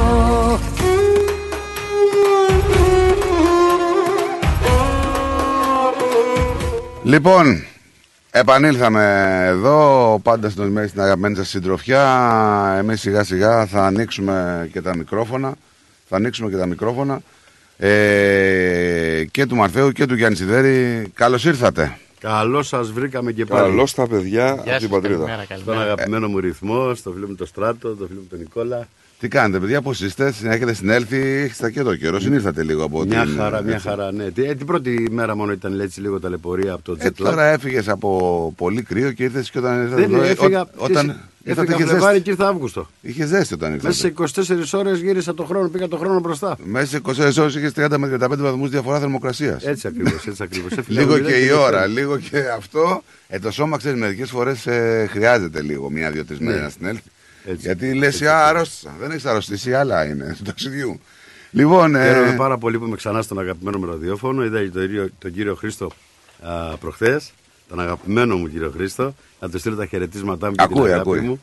Α, πάντα ξέρω ότι τον αγαπάω, τον σέβομαι και πάντα όπου και αν είμαι και στην Ελλάδα που πάω στα ραδιόφωνα ή στη τηλεόραση ή οπουδήποτε, πάντα λέω για τον Χρήστο που έχει το ρυθμό, ε, για το τι προσφέρει στο ελληνικό τραγούδι, στο παραδοσιακό τραγούδι, σε όλους εμάς τους Έλληνες τραγουδιστές, ε, ο Χρήστος και η παραγωγή του εδώ πέρα. γενικά ο Ελληνικό. Έχουμε και την επικοινωνία μας διαδικτυακά στο facebook έτσι. Ναι, όσο ναι, ναι, είναι ναι, στην ναι. Ελλάδα. Ε, και η, ε. Βέβαια, βέβαια, βέβαια. Ναι. Έτσι. Λοιπόν, ε, περιοδία ε, στην Αυστραλία. Έχεις ξανάρθει και άλλη φορά και Είναι άλλη. έβδομη και άλλη, φορά. και άλλη. Είναι πολλές φορές. Είναι το έβδομο ταξίδι μου. Σε έγινε ντόπιος. Ε; Εσύ έγινε ντόπιος. Να σου πω καταρχήν δεν πρέπει να πάρω τη. Ναι, άνετα. Καλά, την υπηκότητα Άνετα, πρέπει να άνετα, πάρω. ναι, ναι. Ε, ναι. η έλεος, ας πούμε. Αν Ναι, όχι ναι. υπηκότητα, μια παραμονή μόνιμη, ναι, δεν είναι. Εντάξει, πρέπει παραμονή την έχω. Αλλά Εντάξει. μια υπηκότητα πρέπει να την πάρω. Ναι. Υπάρχει και άλλος τρόπος. Την Αμερικάνικη την πήρα, οπότε γιατί δεν Όχι. πάρω την Αυστραλέζια, το Την καταλαβαίνω. παίρνεις, ρε παιδί μου, με κάποιο σπόνσορ και μπορεί να την πάρεις και με άλλο τρόπο την υπηκότητα. Όχι, δεν θέλω άλλο. Εκτός αν Θέλω- παντρευτείς. θέλω- Ξανά. Τι; αν παντρευτείς ξανά, λέω την παίρνει κατευθείαν. Ήδη είμαι παντρεμένος. Ναι, πλάκα κάνω. λοιπόν, ο, ο Junior εδώ Αλλά υπάρχει πέρα- κι άλλος τρόπος εκτός να παντρευτώ. Μπορώ να την πάρω αλλιώς. Να κάνω κι άλλο παιδί με τη γυναίκα μου, αλλά στον 7ο μήνα να την πάρω στην Αυστραλία και να γεννηθεί εδώ το Α, παιδάκι. Όχι, δεν πάει γίνεται. αυτό. Α, πάει αυτό; Αυτό μετά το 1986 άλλαξε ο νόμος. Α, τέλειωσε αυτό. Τα, παιδι- Τέλειωσε αυτό. τα παιδιά που γεννηθήκαν πριν το 86 στην Αυστραλία Ναι. δεν τη χάνουν ποτέ την υπηκότητα. Τα παιδιά που μεγαλώνουν μετά το 86 στην Αυστραλία και γεννιούνται πρέπει νομίζω να ζήσουν 10 χρόνια συνε, συνεχόμενες Ε, παραγωγές. όχι, έχει κι άλλα, έχει κι άλλα. Οπότε αν με ακούει η γυναίκα μου να μην έχει ελπίδες Ναι. για Εντάξει, ναι. ε, αυτό ήταν τυχερός ο στράτο. Μπράβο. Το 51 που γεννήθηκε δεν είχε ακόμη τον νόμο. Λοιπόν, περιοδεία διασκεδάζει τον κόσμο Ναι. με ομαδικό τρόπο. Έτσι. Περνάμε Εγώ ξέρω. υπέροχα. Ε, να ναι, ευχαριστήσω είστε τον δια- κύριο Αθανασίου, τον κύριο Παναγιωτίδη, τον κύριο Λάμπρο, ε, όλους τους ανθρώπους, όλα τα μέσα επικοινωνίας, όλους, όλο τον κόσμο που έρχεται εκεί που τραγουδάμε. Είναι τιμή μας, είναι μεγάλη μας χαρά και ξέρεις πάρα πολύ καλά ότι λόγω του ότι είμαι ε, αρρωστημένος Έλληνας και κρατάω τα ήθη τα έθιμα, βλέπω εδώ τον ελληνισμό ότι κρατάει τα έθιμα όπως τα βρήκαμε από τους γονείς μας και από τους παππούδες μας Έτσι. και αυτό είναι που με κάνει να νιώθω ακόμα πιο όμορφα όταν είμαι κοντά σας. Και σας ευχαριστώ γιατί αν δεν υπήρχατε εσείς πολλά από τα έθιμά μας τα είχαν σβήσει. Σας ευχαριστώ πάρα πολύ. Το ξέρεις τι γίνεται, επειδή εδώ μ, προσπαθούμε να κρατήσουμε το ελληνικό λίγο. Έχουμε ξανακάνει τη συνε- συνέντευξη. Έτσι. Ο κόσμος όμως, πολλοί κόσμος δεν έχει ακούσει. Ε, προσπαθούμε με κόπο πραγματικά να κρατήσουμε τα της πατρίδος. Το βλέπω, το βλέπω. Έτσι, γιατί όταν είσαι μια ξένη χώρα είναι διαφορετικά το παιδί να μεγαλώνει εδώ, αυσταλοποιείται, είναι, μαθαίνει από εδώ λίγο, παίρνει από την κουλτούρα και από εδώ όσο και να προσπαθείς και να δίνεις, θα πάρει την κουλτούρα την ελληνική, Ναι. αλλά είναι λογικό να πάρει και από εδώ. Αλλά θα, πά- λογικό είναι να πάρει... Στην Αυστραλέζικη παιδεία ούτως ή άλλως. Δηλαδή θα πάει σχολεία εδώ πέρα, θα διδαχθεί και τα μαθηματικά του και τα μαθήματά του, όλα είναι στα αγγλικά. Οπότε και οι φίλοι του και οι παρέες του πρέπει να ενσωματωθεί στην κοινωνία. Οπότε Ε, βέβαια. καταλαβαίνεις ότι λίγο χάνεται. Ε, Δηλαδή. Έως πολύ, όχι λίγο. Ακόμη και πολύ μεγάλα γεγονότα για μας, δηλαδή τη Μεγάλη Παρασκευή, σε κάποιες περιπτώσεις πρέπει να το δώσουμε να το καταλάβουν τα παιδιά γιατί γιορτάζουμε τη Μεγάλη Παρασκευή. Γιορτάζουμε. Γιατί έχουμε την ημέρα Πέμπτου τη, Έτσι. τη Μεγάλη Παρασκευή. Έτσι ακριβώς. Είναι σημαντικό αυτό το πράγμα. Ή εγώ εξηγούσα προχθές ένα παιδάκι, ας πούμε, Ελληνάκι, το οποίο δεν είναι και μεγάλο, είναι 11 χρονών.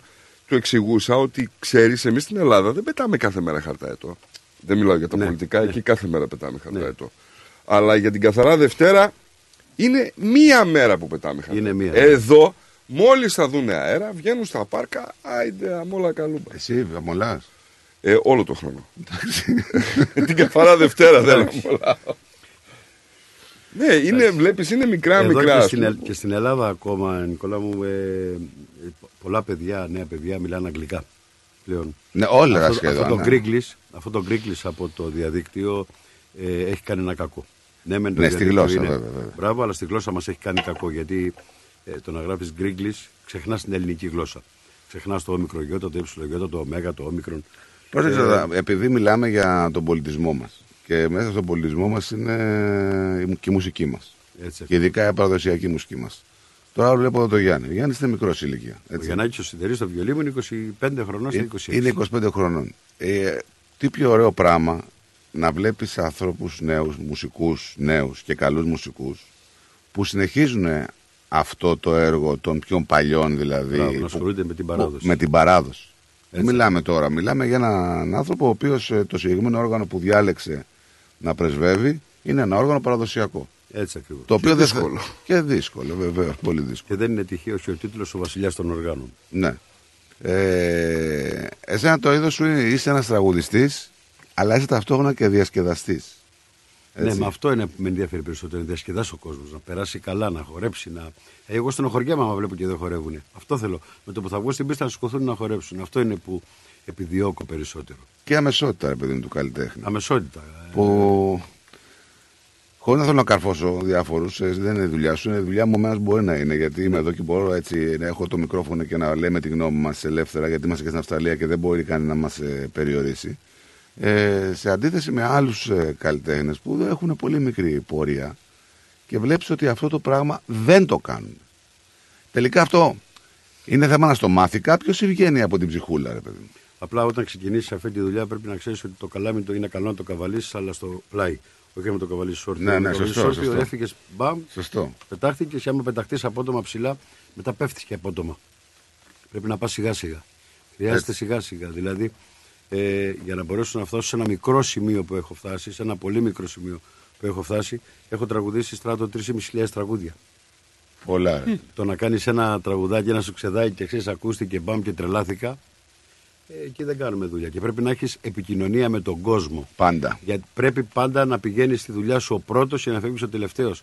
Και πρέπει να, λες, να μάθεις να λες ευχαριστώ σε αυτόν που έρχεται και σε τιμάει. Είτε μια μπύρα πιει, είτε πέντε χιλιάρικα αφήσει, είναι ο ίδιος για σένα. Γιατί Έχει- έρχεται, τα στερείται και σου κάνει τιμή που έρχεται και στα δίνει. Γιατί σε Έχει ευχαριστώ έρθει όλους. κάποια στιγμή στην καριέρα σου να πεις Δηλαδή μου έχω μια πορεία σαν καλλιτέχνης αρκετά χρόνια 40 χρόνια. και να δεις κάποιο συνάδελφο πιο νέο και να πεις γιατί το κάνει αυτό, να τον συμβουλεύει, να του πεις μην το κάνεις, δεν είναι σωστό, πρέπει να κάνεις αυτό. Βέβαια, πάρα πολλές φορές. Πάρα πολλές φορές. Ή το, ο Γιάννης, ας πούμε, ξέρω εγώ, πάντα του δίνω συμβουλές και πάντα μου αρέσει που τις τις κρατάει όλες, τις ακούει. Τις ακούει. Όπως και εγώ, ας πούμε, από τους ε, παλιότερους καλλιτέχνες που είχα. έχω Και είναι δει. και ένας χώρος που πρέπει να σε λίγο να σε βοηθήσει κάποιος το πώς θα πρέπει να ληφθείς. Ε, βέβαια. Εγώ τις παλιές συμβουλές, όλες που μου έχουν δώσει οι μεγάλοι καλλιτέχνες, ο Σκόπουλος, Πάριος, Πανταζής, όλοι οι μεγάλοι καλλιτέχνες, ε, πάντα τις κρατάω και τις έχω σαν φυλακτό μου. Γιατί από αυτούς πήρα τα καλά τους στοιχεία.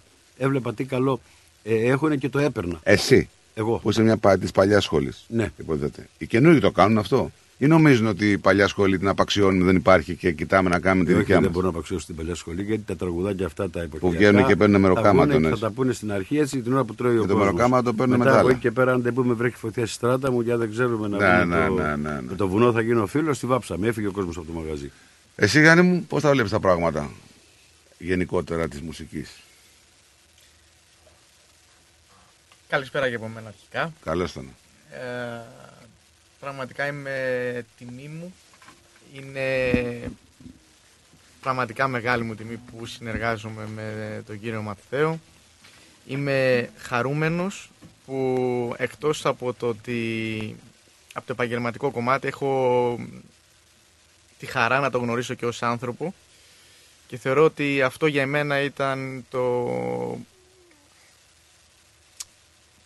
η μεγαλύτερη αποκόμιση από τη συνεργασία. Δηλαδή το ήθελα πάρα πολύ να τον γνωρίσω τον άνθρωπο, αλλά και να δω ότι είναι αυτός ο άνθρωπος που γνώρισα. Έχεις ξανακάνει περιοδία στο εξωτερικό, έχεις ξανακάνει λογικά, έτσι; Όχι, είναι η όχι, πρώτη όχι, φορά. όχι. Πρώτη φορά, πρώτη είναι η φορά. πρώτη φορά. Δεν μου λες να σε ρωτήσω κάτι κι εγώ. Είσαι 25-26 χρονών. Ναι.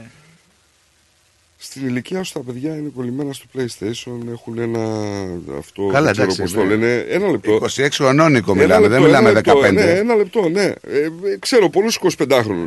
Πώς πήγες στο βιολί, ρε αδερφέ, τι ήταν Κοίταξε, αυτό που σε καταρχήν, κέντρισε να, να τα σου- ακολουθήσει να σου πω, Νίκο, και ότι ο μάλιστα Γιάννης- με την παράδοση; Να σου πω ότι ο Γιάννης δεν ασχολήθηκε με την παράδοση. Ο Γιάννης είναι καθηγητής οδείου. Είναι καθηγητής οδείου, έχει τελειώσει το οδείο και διδάσκει α, στο οδείο. Και δεν είχε κανένα σκοπό και καμία διάθεση να βγει, να βγει στο πανηγύρι, να βγει στη συναυλία ή να βγει στην εκδήλωση. Δηλαδή αυτό το έκανε μόνο μαζί μου. Μεγάλη αλήθεια.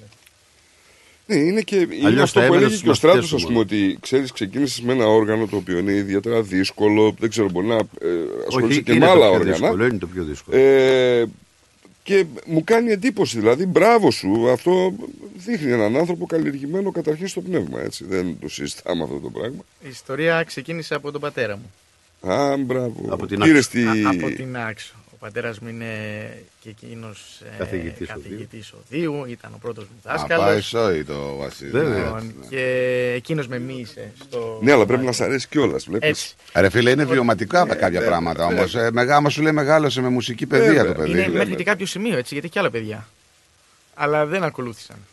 Δηλαδή, Εντάξει, εσύ, εσέ, εσένα σ' άρεσε προφανώς. είναι αυτό λέω, ότι κάποιος σε μη σε ένα κομμάτι καλλιτεχνικό ή οποιοδήποτε κομμάτι είναι αυτό, αλλά μέχρι ένα κομμάτι που μετά που ξεκινάς και αρχίσεις και αποκτά τη δικιά σου βούληση, προσωπικότητα κτλ. Λες ότι ξέρεις κάτι, μέχρι εδώ ήταν, φτάνει. Πρέπει να το αγαπήσεις και εσύ πραγματικά όλο αυτό το κομμάτι για να μπορέσεις να το. Ναι, σίγουρα. να συνεχίσεις να το ακολουθείς αυτό. Έτσι ακριβώς. Ωραία, ωραία. Συμφωνώ 100% μαζί σου. Είσαι ένας άνθρωπος ο οποίος έχουμε τα πούμε πριν την πανδημία, έτσι; Ναι. Ε, Στην πανδημία σε έβλεπα στα social media δραστηριοποιούσουν ε, αρκετά. Συνέχεια, να σου πω κάτι καλύτερη μου ήταν. Γιατί Αρκετά. είχα συνέχεια επικοινωνία με τον κόσμο. Ναι, ναι. Μίλαγα μαζί τους, έβγαινα με την κιθάρα, με το λαούτο μου, με οτιδήποτε και έβγαινα και είχα επικοινωνία με τον κόσμο. Ε, εντάξει, δεν την κατάλαβα και πολύ γιατί ήταν ευκαιρία να δω την οικογένειά μου. Είχες πάει και νομίζω και στο νησί και είχε αράξει κάποια στιγμή. Εκεί συνέχεια. Πή- Πήγα και πολύ καιρό στο νησί, ε, αλλά ήμουνα συνέχεια σπίτι. Ξέρεις, ε, είδα την οικογένειά μου. Και πια τώρα που οικογένεια, η ταβέρνα είναι δική σου. Όχι, του αδελφού μου. Πολύ Ταβέρνα καλή εμείς. την είδα. Ναι. Είναι στο τρίμα Πολύ καλή. Πολύ Σημαίνει καλή ότι την είδα. πρέπει Δηλαδή οπωσδήποτε πρέπει να έρθετε. επισκεφθούμε. Ναι. Εννοείται. Πολύ καλή την είδα. Λοιπόν, ε, περιοδία τώρα, Αυστραλία.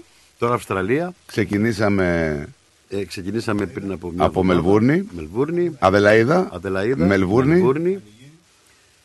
Ε, πήγαμε, κάναμε το πανηγύρι πάνω του Ταύρου, τη γιορτή του Ταύρου. Στο Redhill. Τώρα, yes, ε, yeah, το μάθα και εγώ. Ναι. Ε, μετά φεύγω και πάω, το είπα και στη ε, ελληνικά. Πας σε Τασμάνια; Τώρα φεύγουμε για Σίδνεϊ, ε, που είμαστε την Παρασκευή, με τον κύριο Λάμπρο εκεί πέρα, στο, στα φεγγάρια. Και συνεχίζουμε, μετά πάμε Τασμανία.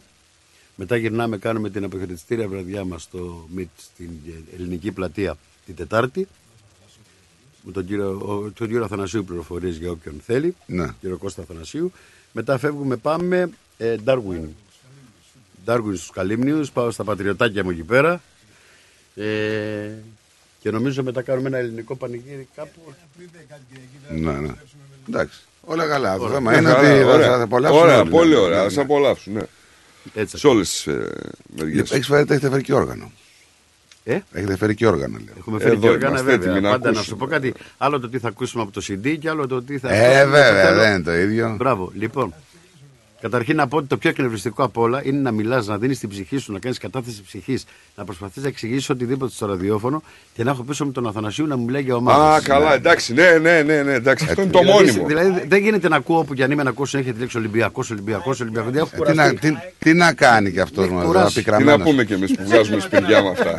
Πικραμένος φέτος. Λοιπόν, ε, θα πούμε ένα τραγούδι το οποίο έγραψα πέρυσι τέτοια εποχή. Ε, λέγεται «Μάνα και πατέρας». Ένα τραγούδι Πολύ το οποίο ε, αγαπήθηκε από όλο τον κόσμο. Ξεκίνησε την αγάπη του από όλους τους Έλληνες του εξωτερικού που τους λείπουν οι γονείς τους. Γιατί πραγματικά όταν ε, σου λείπει κάτι το αναζητάς και το θες περισσότερο. Και θέλω να πω στα νέα παιδιά που μας ακούνε, όπως το λέω πάντα σε κάθε με εμφάνιση, όταν βλέπουν στο κινητό τους τις λέξεις μαμά ή μπαμπάς, ποτέ να μην λένε όχι τι θέλει πάλι, Γιατί αλλά κάποια να στιγμή, αισθάνονται, δεν, κάποια στιγμή δεν τη βλέπουμε. να αισθάνονται τυχεροί που ακόμα βλέπουν αυτές τις δύο Σωστό, ιερές σωστό, λέξεις σωστό. στο κινητό τους και να είμαστε κοντά στους γονείς μας. Οι γονείς μας θέλουν από εμάς αγάπη, καλημέρα μάνα τι κάνεις, θες κάτι, καλημέρα μπαμπά τι κάνεις, θέλεις κάτι; Ένα τραγούδι λοιπόν που το έγραψα όταν έφυγε ο πατέρας μου, ε, αγαπήθηκε από όλο τον κόσμο και θέλω έτσι να το πούμε live με την κιθαρούλα. Βεβαίως, και το βεβαίως. βιολάκι. Βεβαίως. Έτοιμοι είμαστε να σα απολαύσουμε. Αφιερωμένο λοιπόν για όλους τους Έλληνες που μας ακούνε σε όλα τα μέρη της γης.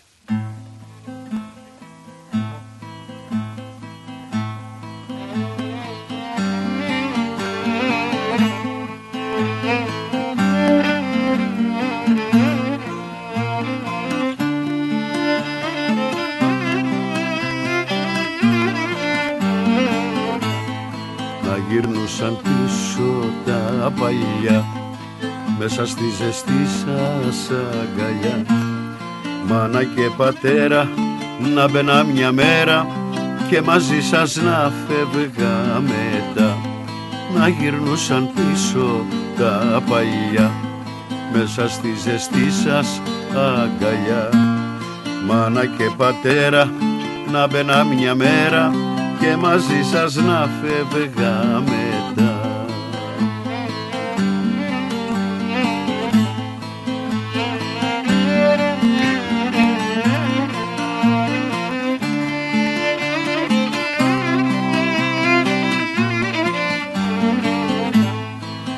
Οι αναμνήσεις τα παλιά κι απόψε με γυρνάνε ναι. στο σπίτι μου το συνέχεια με πάνε. Είναι τα φώτα τους σβηστά κανένας πια δεν μένει ούτε κανένας δεν θα βγει για να με περιμένει.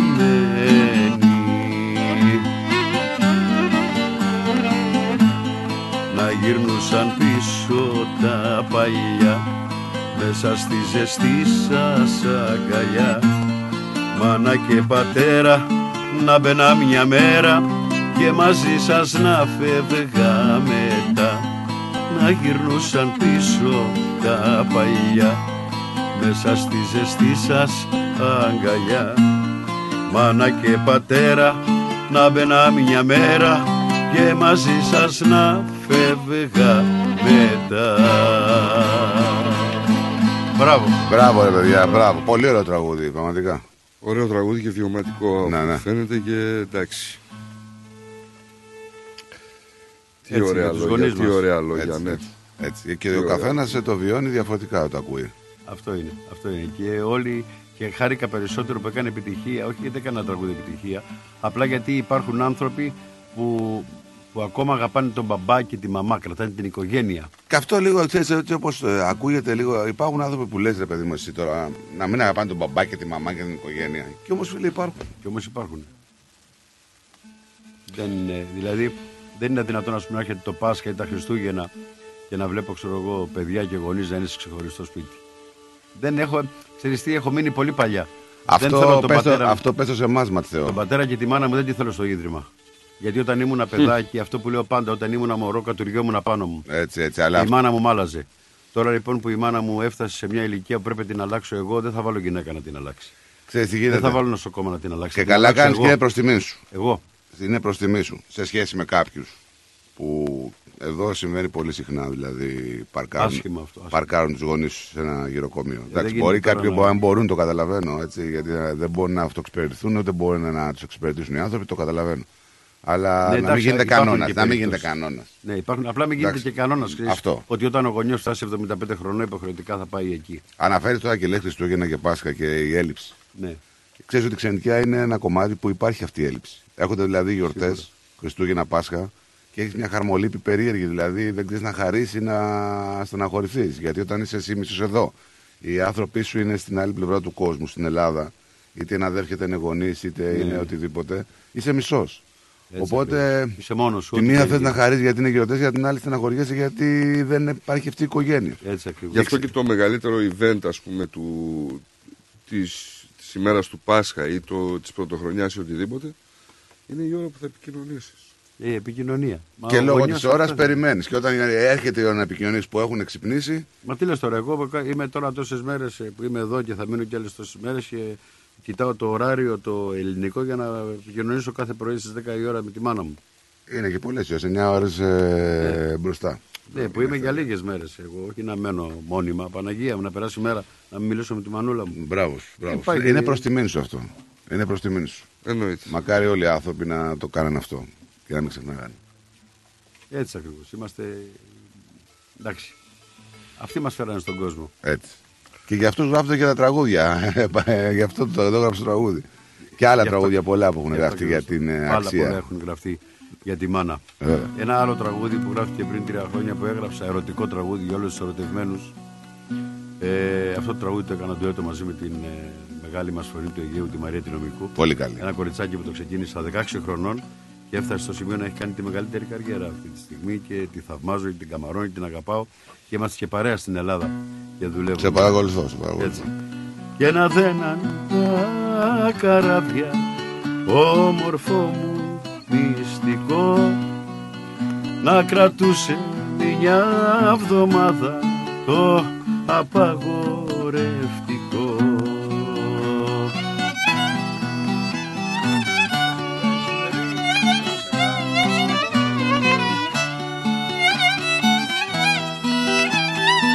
Αγόρι μου.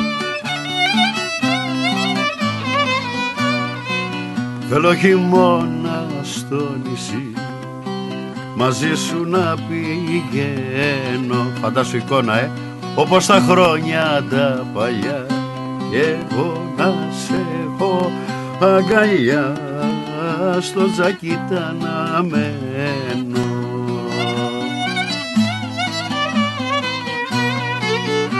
και να δέναν να δέναν τα καράβια όμορφο μου μυστικό. Να κρατούσε μια βδομάδα το απαγορευτικό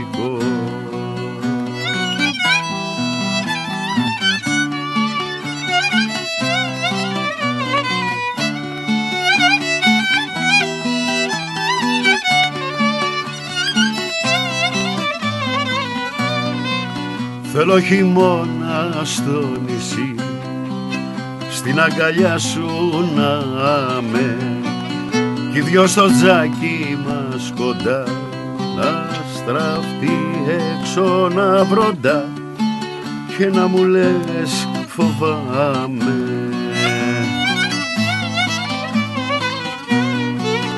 Και να δένα τα καράβια όμορφο μου μυστικό να κρατούσε με μια εβδομάδα το απαγορευτικό και να δένα τα καράβια όμορφο μου μυστικό.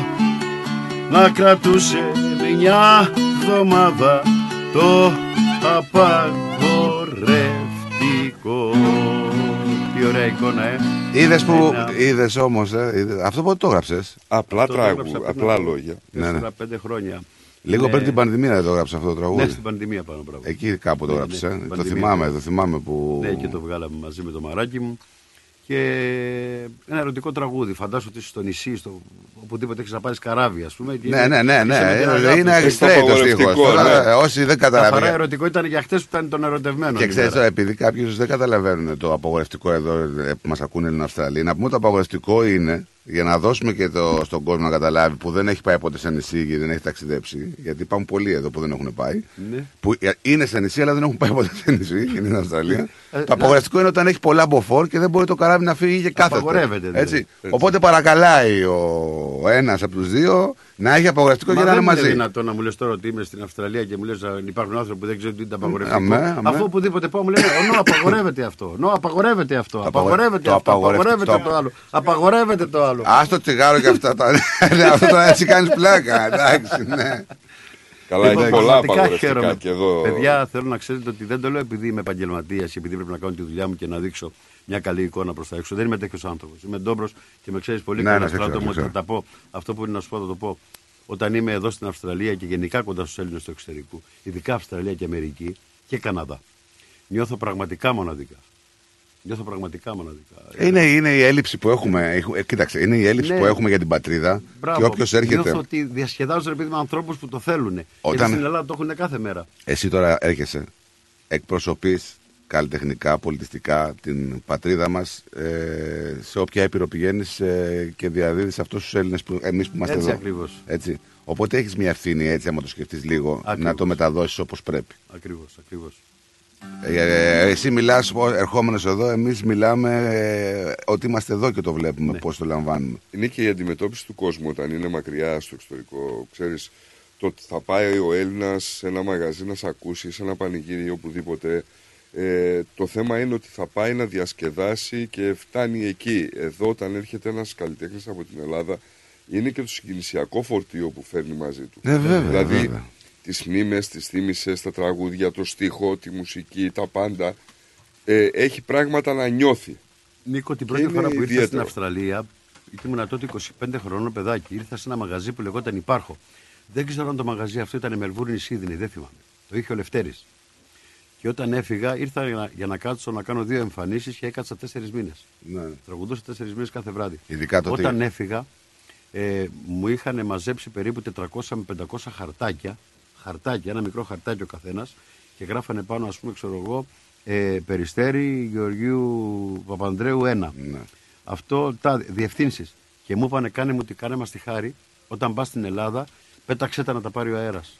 Το θέμα είναι τότε. Δεν υπήρχε τίποτα πιο συγκινητικό. Το θέμα άλλη είναι. εποχή βέβαια. Τότε ήταν τα τηλεγραφήματα, δεν υπήρχε το ίντερνετ, το Δεν τίποτα. υπήρχε Ήταν δύσκολα τα επικοινωνία, ενώ πράγματα. σήμερα επικοινωνούν. Τώρα επικοινωνούν. Ναι. Εγώ δηλαδή φαντάζομαι τον εαυτό μου που είμαι έτσι. Με...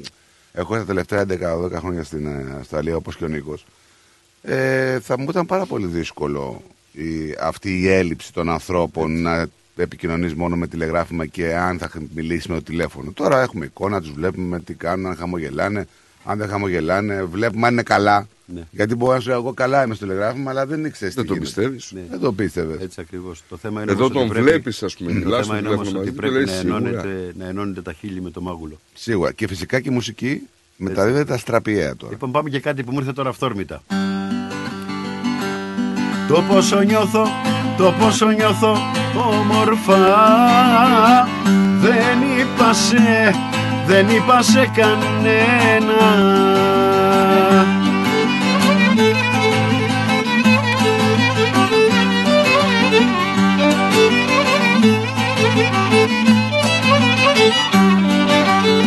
Ω γιατί είστε, γιατί είστε πιο Έλληνες. Ακόμα κι, ακόμα κι από μένα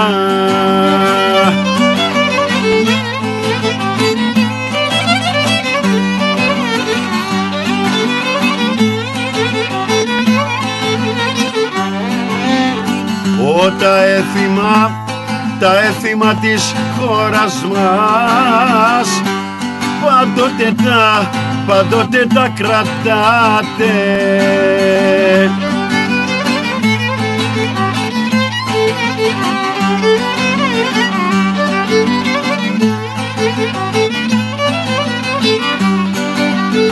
Ω κι όλο γιατί, κι όλο για την Ελλάδα μας. Συνέχεια, συνέχεια μιλάτε.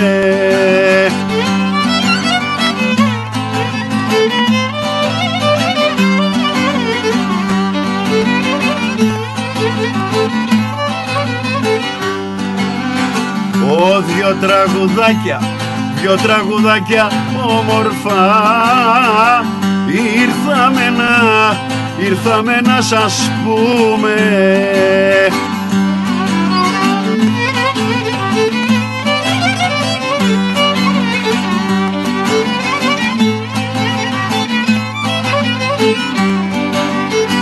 Ω χαρίκα που, χαρίκα που βρεθήκαμε. Και σας ευχα, και σας ευχαριστούμε Μπράβο, μπράβο, μπράβο, μπράβο. Εμείς μπράβο. σας ευχαριστούμε. Εμείς σας ευχαριστούμε που ερχόστε εδώ και μας δίνετε μια νότα έτσι χαράς ε, και σύνδεση προς την πατρίδα. Αυτό είναι το ζητούμενο. Ε, δεν θα πω να, δεν θα κάνω ούτε κλεισέ ερωτήσεις, ούτε ξέρεις πολύ καλά. ο Ε, κόσμος εντάξει, ξέρει ποιος είσαι, μα τα έχουμε κουβέντα τώρα, ξαναπεί. συνέντευξη θα κάνουμε πώς Έτσι ξεκίνησε. ακριβώς. Εμείς δεν Πήγα σε κάνουμε ένα ποτέ δημοσιογράφο και συνέντευξης. με ρώτησε τι ζώδιο είσαι και πού- μου λέει πώς ξεκίνησε. Πού να θυμάμαι αγάπη μου πριν 45 χρόνια πώς ξεκίνησε. Έχετε μια μέρα, ένας κα- έχετε ένα καλλιτέχνη μια μέρα εδώ, παιδιά. Δεν θα πω όνομα. Ε, εντάξει. Εν τω μεταξύ όλοι λες δεν θα πω όνομα και όλοι ξέρουμε. Λοιπόν, άκου.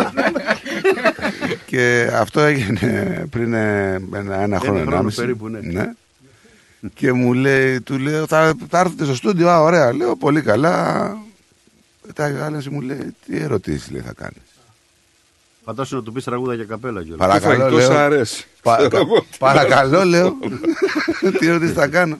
Τέλος πάντων, δεν είναι αυτό. Είναι, ρε παιδί μου. Γιατί εδώ εμείς κάνουμε μια εκπομπή η οποία ουσιαστικά κάνουμε εκπομπή μαζί. Και Έτσι δεν ακριβώς, κάνουμε ναι. συνέντευξη. Και στην πραγματικότητα, ναι, αυτό που είπε Μα ο να σου πω Στράτος. κάτι, ο κόσμος κουβέντα θέλει, δεν θέλει συνέντευξη στη Τι μέρα. να του ξέρει αγώνα. τώρα ποιος είναι ο Γιάννουλης, ξέρει τι έχει κάνει. Τον ξέρει τι- καλλιτέχνη, τον, τον καλλιτέχνη το γνωρίζει, δι- βλέπει το, το πρόσωπό του, το, το ανθρώπινο, το καθημερινό του πρόσωπο. Εχθές, εχθές είχαμε χθε το Μάκη εδώ, Ναι. το Χριστοδουλόπουλο. Και τώρα μα, με το μάκαρο ήμασταν τώρα. Είχαμε το Μάκαρο. Λοιπόν, ε, όταν ε, σου λέει ένας άνθρωπος με τόσο μεγάλη καριέρα, Τι να πεις μία, στον δύο, τρεις. Χριστοδουλόπουλο, πες μου Όχι, πώς όχι, ξεκίνησες. α- αυτό. Για όνομα του Θεού Όχι, τώρα. μπορεί να τον ρωτήσεις ποιο ήταν το ένασμα για να. Το Μάκη, το μόνο πράγμα που μπορείς να το ρωτήσεις, πες μου όταν σταματήσεις τι θα, τι θα γίνει από εκεί και πέρα. Αυτή η ερώτηση μπορεί να το κάνει Ναι. μόνο. Όχι Ναι. πώς ξεκίνησες. Το καταρχήν τον αφήνεις και μιλάει. Και, Ακριβώς και- αυτό, του δίνεις μία και παίρνει μπρος. Δηλαδή Μιλάει, τώρα δεν εγώ είναι. α- ακούς ένα τραγούδι που λέει τα Στέφανα Σόρο και σου λέει πώς, ε, πώς δημιουργήθηκε ο κόσμος. Ναι, ναι. Αυτό πρέπει να, μα- να ξέρει δηλαδή πράγματα τα οποία Δεν τα έχουμε ακούσει ποτέ. Τραγουδάει Μάκης, ας πούμε. Εσύ μου είπες για το καράβι τώρα και Τραγουδάει το... Μάκης τώρα.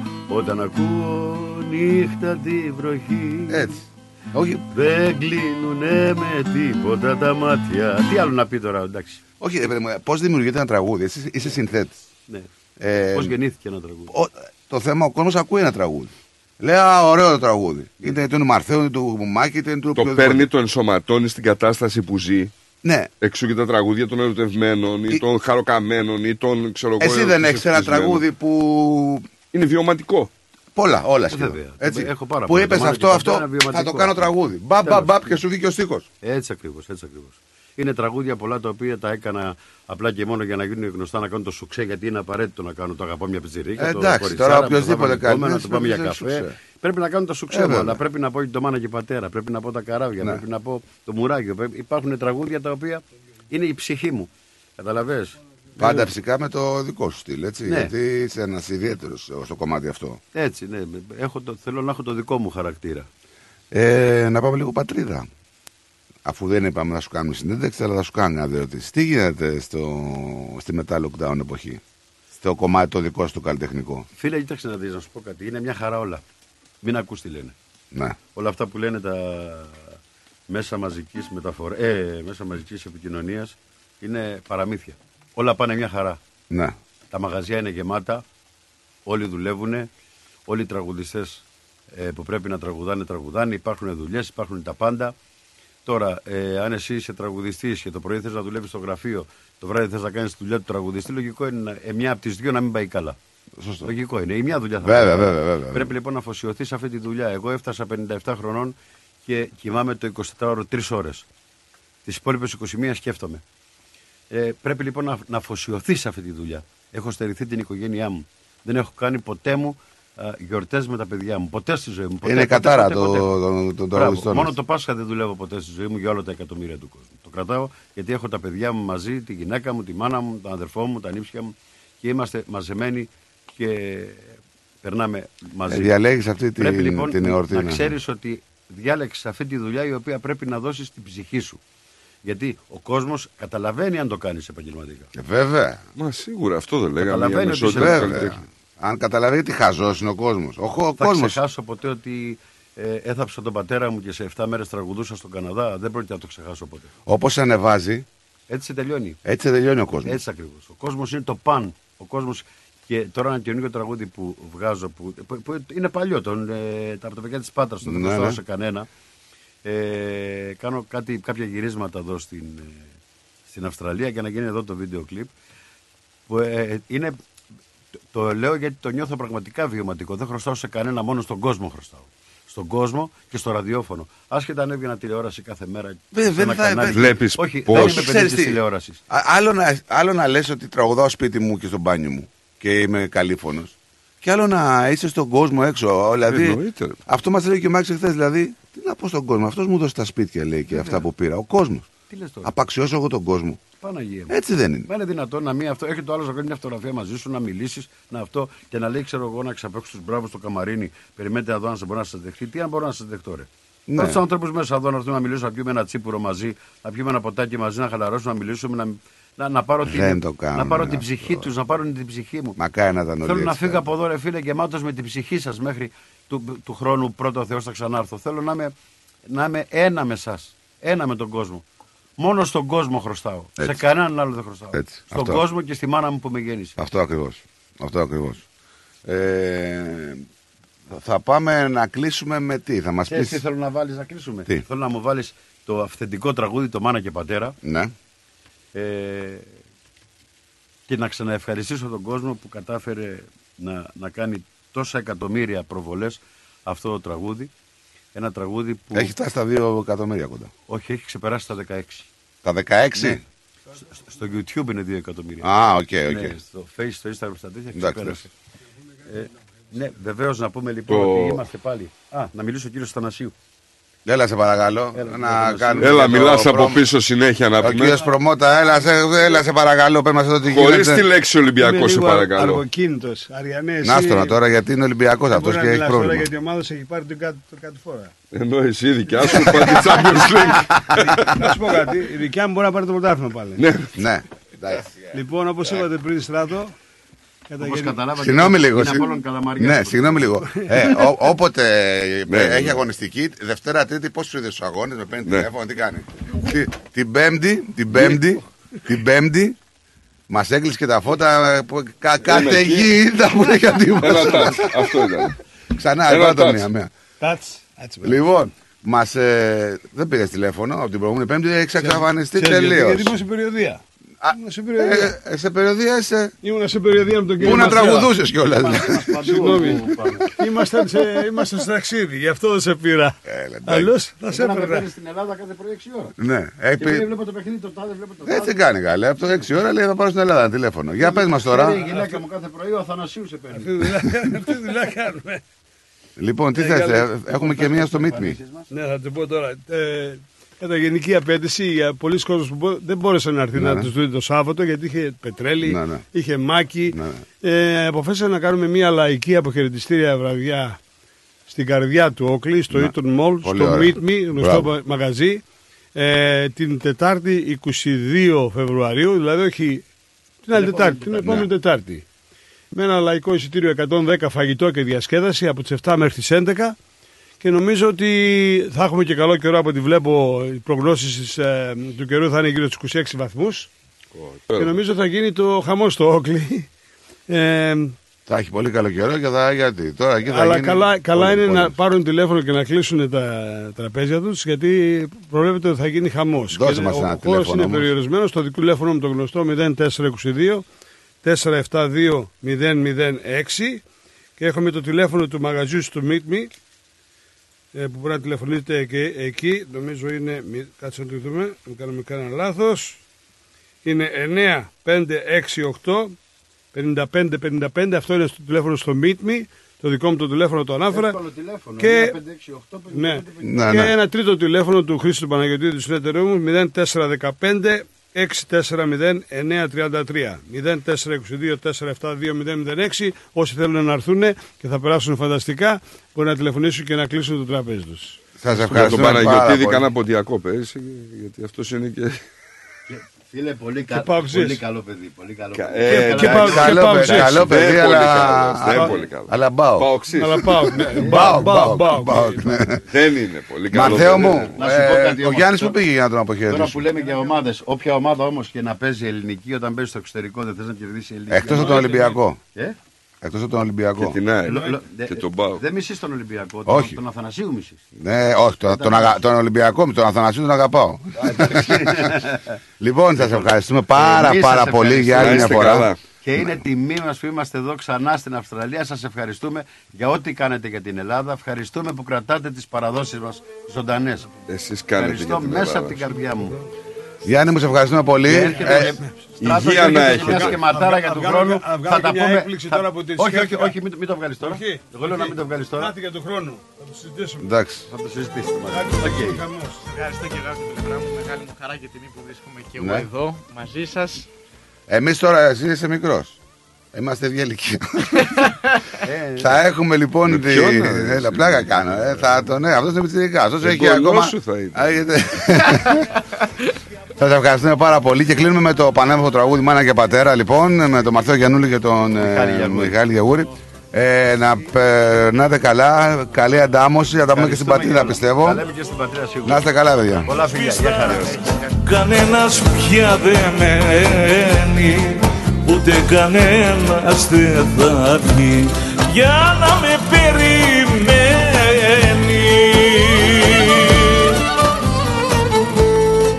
γυρνούσαν πίσω τα παλιά Μέσα στη ζεστή σας αγκαλιά.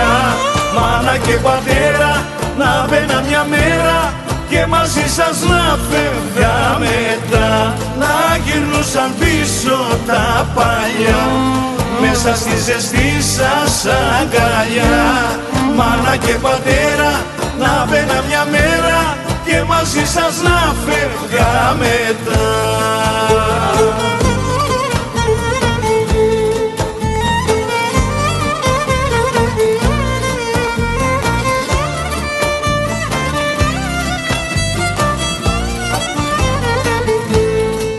Με ένα πικρό παραπονό την πόρτα ξεκλειδώνω.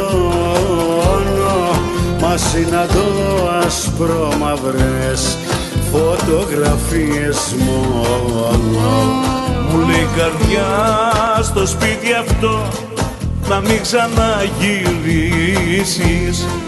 Γιατί εδώ υπάρχουν μόναχα αναμνήσεις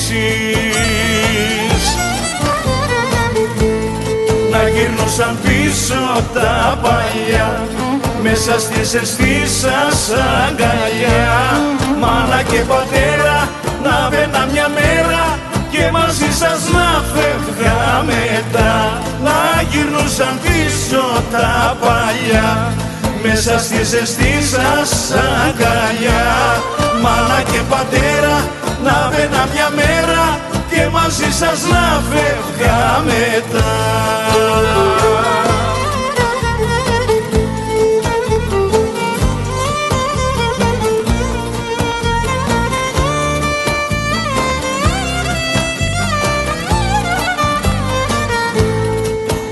Νιώθω στα στήθια την καρδιά απόψε να πεθαίνει. Στο σπίτι που γεννήθηκα κανείς δεν ανασένει. Στάθηκα στην αυλοπορτά κι είπα στον εαυτό μου ότι δεν έχω στη ζωή τίποτα πια δικό μου. Να γυρνούσαν πίσω τα παλιά μέσα στη ζεστή σας αγκαλιά. Μάνα και πατέρα να μπαίνα μια μέρα και μαζί σας να φεύγα μετά. Να γυρνούσαν πίσω τα παλιά μέσα στη The Greek Breakfast Show η Big Stage Entertainment ήρθε για να ντύσει τις νύχτες της Αυστραλίας με τα πιο αξέχαστα ελληνικά live events. Να χάνει καρδιές σαν Μάκης Χριστοδουλόπουλος, Australia Tour 2023. Ο άρχοντας του λαϊκού τραγουδιού έρχεται στην Αυστραλία με την ορχήστρα του, τον εγγονό του Μάκη Τζούνιορ και τον Παναγιώτη Πλακιά στο κλαρίνο. Σάββατο 11 Φεβρουαρίου, Σίδνεϊ, στο Φεγγάρια. 325 Bergwood Road, στο Μπέλμορ. όνειρα και όνειρα Σάββατο 18 Φεβρουαρίου, Μελβούρνη, στο Ναύπακτο House. Ρο Street, στο Χέδερτον. Μάκης Χριστοδουλόπουλος, Australia Tour 2023. Κλείστε εισιτήρια στα 0422 303 882, στο 0409 386 539 και στο 0413 865 162. Βρείτε μας στα social media Big Stage Entertainment και μάθετε περισσότερα. Χορηγός επικοινωνίας Ρυθμός Radio. Ω, ωραίο αυτοκίνητο, ωραίο χρώμα, καλορίζικο, καλοτάξιτο. Ευχαριστώ πολύ. Cars of Melbourne. Βρήκα επιτέλους το αυτοκίνητο που έψαχνα. Και το χρώμα και η μάρκα που ήθελα. Λίγα χιλιόμετρα και επιστοποιημένο με εργοστασιακή εγγύηση. Και ο πάνω, μόλις πήρε από το Cars of Melbourne το επαγγελματικό βαν που ήθελε. Και από τιμή, Δεν θα βρεις αλλού καλύτερη. Και με δυνατότητα δανειοδότησης. πάνω στην ώρα. Καιρός να αλλάξω αυτοκίνητο. Τι περιμένεις; Cars of Melbourne. Εκεί σίγουρα θα βρεις αυτό που ψάχνεις. Μεγάλες ευκαιρίες μεταχειρισμένων αυτοκινήτων, πάνω από 250 αυτοκίνητα από όλες τις μάρκες. Δεν μου λες, hatchback έχει; Βρε πήγαινε σου λέω αυτοκίνητα επιβατικά επαγγελματικά, SUV, sedan, van, wagon, hatchback, 4-wheel drive. Cars of Melbourne. Ο Πίτερ και ο Σπύρος Χριστόπουλος πρόθυμοι να σας εξυπηρετήσουν. 1109 Sydney Road, Coburg North. Τηλέφωνο 9354 8828 ή στο 0412 335996. carsofmelbourne.com.au Το επόμενο σου αυτοκίνητο είναι εδώ. Cars of Melbourne. Ήρθε η ώρα να αγοράσεις το σπίτι των ονείρων σου. Ψάχνεις για νέο επαγγελματικό χώρο; Ενδιαφέρεσαι να πουλήσεις το σπίτι σου χωρίς να βγεις χαμένος. Όποιες και αν είναι οι κτηματομεσητικές σας ανάγκες, η επιλογή είναι μία. Ο Brian Real Estate. Τα μεσητικά γραφεία της O'Brien Real Estate βρίσκονται σε 32 τοποθεσίες σε Μελβούρνη και Phillip Island, παρέχοντας κτηματομεσητικές υπηρεσίες σε ιδιώτες και επαγγελματίες για την άμεση έβρεση κατοικίας, επαγγελματική στέγης, οικοπαίδων, καθώς και για πώληση ακινήτων. Η δυναμική ομάδα της O'Brien Real Estate, με πολύ καλή γνώση της κτηματαγοράς, αναλύει τις ανάγκες του μισθωτή ή επενδυτή. Βρίσκεται δίπλα του με συνέπεια, υπευθυνότητα, φιλική εξυπηρέτηση και επιδιώκει το καλύτερο αποτέλεσμα. Στην O'Brien Real Estate μιλάμε ελληνικά. Για περισσότερες πληροφορίες επισκεφτείτε το o'brienrealestate.com.au ή καλέστε στο 0409 708 000. O'Brien Real Estate. Ένα βήμα πιο κοντά στο όνειρο. Και πάλι μέρη μου να τα εκατοστήσεις. Το πάρτι ήταν τέλειο. Και ο Μπουβές, καλετέλειος, είχε και του πολιού το γάλα. Μμμ, μμμ. Τα λέμε. Είδες μπάμπι μου μπουφέ και σαλάτες και γύρο και σουβλάκια και λουκάνικα και χταποδάκι και γαρίδες και όλα στα κάρβουνα. Μπάμπι μου. Τα είδα γυναίκα, πήρα κάρτα. Barbecue Brothers Catering. Θα τους φωνάξω για το πάρτι στο εργοστάσιο. Αμάν ρε μπάμπι με το εργοστάσιο Καλέ να μας κανονίσουν το catering για τους αραβώνες της Τζενούλας Και μην ξεχνάς θέλουμε και για τη βάπτιση της μπουμπούς Για catering που γίνεται θέμα συζήτησης, Barbecue Brothers Catering αναλαμβάνουμε κάθε είδους εκδήλωσης. Με πλούσιο μενού ανάλογα με τις προτιμήσεις σας. Και επειδή η ζωή έχει και δύσκολες στιγμές Αναλαμβάνουμε το φαγητό για κηδείες και μνημόσυνα στο χώρο επιλογής σας Barbecue Brothers Catering. Δείτε τα πακέτα προσφορών και τις τιμές στο site μας www.barbecuebrothers.com.au ή τηλεφωνήστε στον Ανδρέα στο 0412 445 929. Επειδή μια νύχτα με Μάκη Χριστοδουλόπουλο δεν είναι αρκετή και επειδή εσείς το ζητήσατε, η Big Stage Entertainment ανακοινώνει και δεύτερο show στη Μελβούρνη. Μάκης Χριστοδουλόπουλος Live, 17 Φεβρουαρίου στο Track Lounge Bar. Καλέστε στο 0422 30 38 82 ή στο 0409 38 65 39. Τα εισιτήρια εξαντλούνται γρήγορα. Θέλεις να ξαναακούσεις μια εκπομπή; Άκουσέ τη σε podcast. Μπε στο ρυθμός.com.au ή στο ρυθμός app ή γίνει συνδρομητής στα podcast του ρυθμός radio εντελώς δωρεάν σε Google Podcast, Apple Podcast και Spotify. Και τώρα επιστρέφουμε στο Greek Breakfast Show με Στράτο και Νικό, το αγαπημένο ελληνικό πρωινό σοου της Αυστραλίας. The Greek Breakfast Show. Μερικές στιγμές στη ζωή μας μένουν για πάντα αποτυπωμένες. Όπως η στιγμή που αισθάνθηκες πρωταγωνιστής ενός μεσαιωνικού παραμυθιού με φόντο πέτρινα πυργόσπιτα και λιθόστρωτα σοκάκια στη Μονεβασιά. Η στιγμή που αντίκρισες για πρώτη φορά την πλατεία Ντάπια στις Πέτσες, την αρχόντισσα του Αργοσαρονικού. Μια μοναδική ταξιδιωτική εμπειρία στο μυθικό νότο της Ελλάδας σε περιμένει. Κλείστε τώρα τη θέση σας για 21 ημέρες περιήγησης σε μοναδικούς προορισμούς, μαγευτικές παραλίες και αξιοθέατα της Πελοποννήσου. Σε υπερπολιτελή ξενοδοχεία με διατροφή όλα σε ένα μοναδικό πακέτο. Επισκεφτείτε το φύλλο pavlaxenia.com.au για να μάθετε περισσότερες πληροφορίες ή καλέστε στο 0411 729 404. Αναφέρετε το ρυθμός radio και κερδίστε έκπτωση. Η προσφορά ισχύει μέχρι 25 Μαρτίου 2023. Φίλο pavlaxenia.com.au Ταξιδεύουμε την Ελλάδα. Δημιουργούμε συναρπαστικές στιγμές. Άκουσε ξανά και ξανά τις αγαπημένες σου εκπομπές του Ρυθμός Radio σε podcast. Μπες στο ρυθμός.com.au ή στο Ρυθμός App ή γίνεις συνδρομητής στα podcast του Ρυθμός Radio εντελώς δωρεάν σε Google Podcast, Apple Podcast και Spotify. Moss Property Consultants. Συμβουλευτική υπηρεσία διαχείρισης ακινήτων. Για να μην έχετε προβλήματα με την ενοικίαση και διαχείριση των ακινήτων σας, η πολυετής πείρα και ο επαγγελματισμός μας εξασφαλίζουν την αξιόπιστη και αποτελεσματική διαχείριση της ακίνητης περιουσίας σας. Αναλαμβάνουμε την επίβλεψη των ακινήτων σας, τη σύνταξη μισθωτικών συμβάσεων, την ίσπραξη των ενοικίων. Φροντίζουμε και διαφυλάσσουμε την ακίνητη περιουσία σας, διασφαλίζουμε τα συμφέροντά σας και διεκπεραιώνουμε με απόλυτη ασφάλεια τις συναλλαγές σας. Moss Property Consultants. Αναλαμβάνουμε εργοστάσια, γραφεία, καταστήματα, οικίες. Εξυπηρετούμε όλες τις περιοχές με υπευθυνότητα και επαγγελματισμό. Τηλέφωνο 9429 4800. 429 Bridge Road, Richmond. Moss Property Consultants. Αξιοπιστία Και ασφάλεια. Ρυθμός DAB+. Καλά νέα. Έχουμε. Νέα της παροικίας. Έχουμε. Συνεντεύξεις. Έχουμε. Έχουμε. Αφιερώματα. Και από αυτό έχουμε. Συν της άλλης. Ευάγγελος Πλοκαμάκης, Μάθιο Ιγκλέζος και Χαράκο Γιόνι στην παρέα σου κάθε Πέμπτη στις 7 το απόγευμα. Θα πούμε πολλά συν της άλλης. Συντονιστείτε.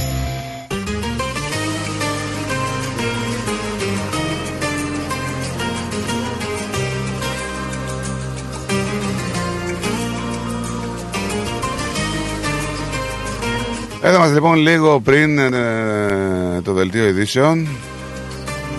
Έγινε λίγο τα πάνω κάτω, αλλά εντάξει, οκ. Τι εννοείς το τα πάνω χρειαζόμασταν.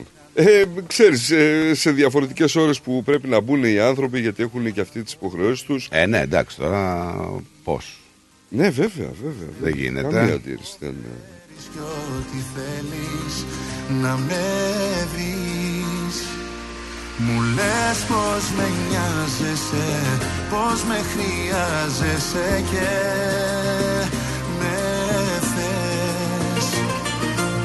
λες πως με σκέφτεσαι Το παραδέχεσαι για όλα αυτές.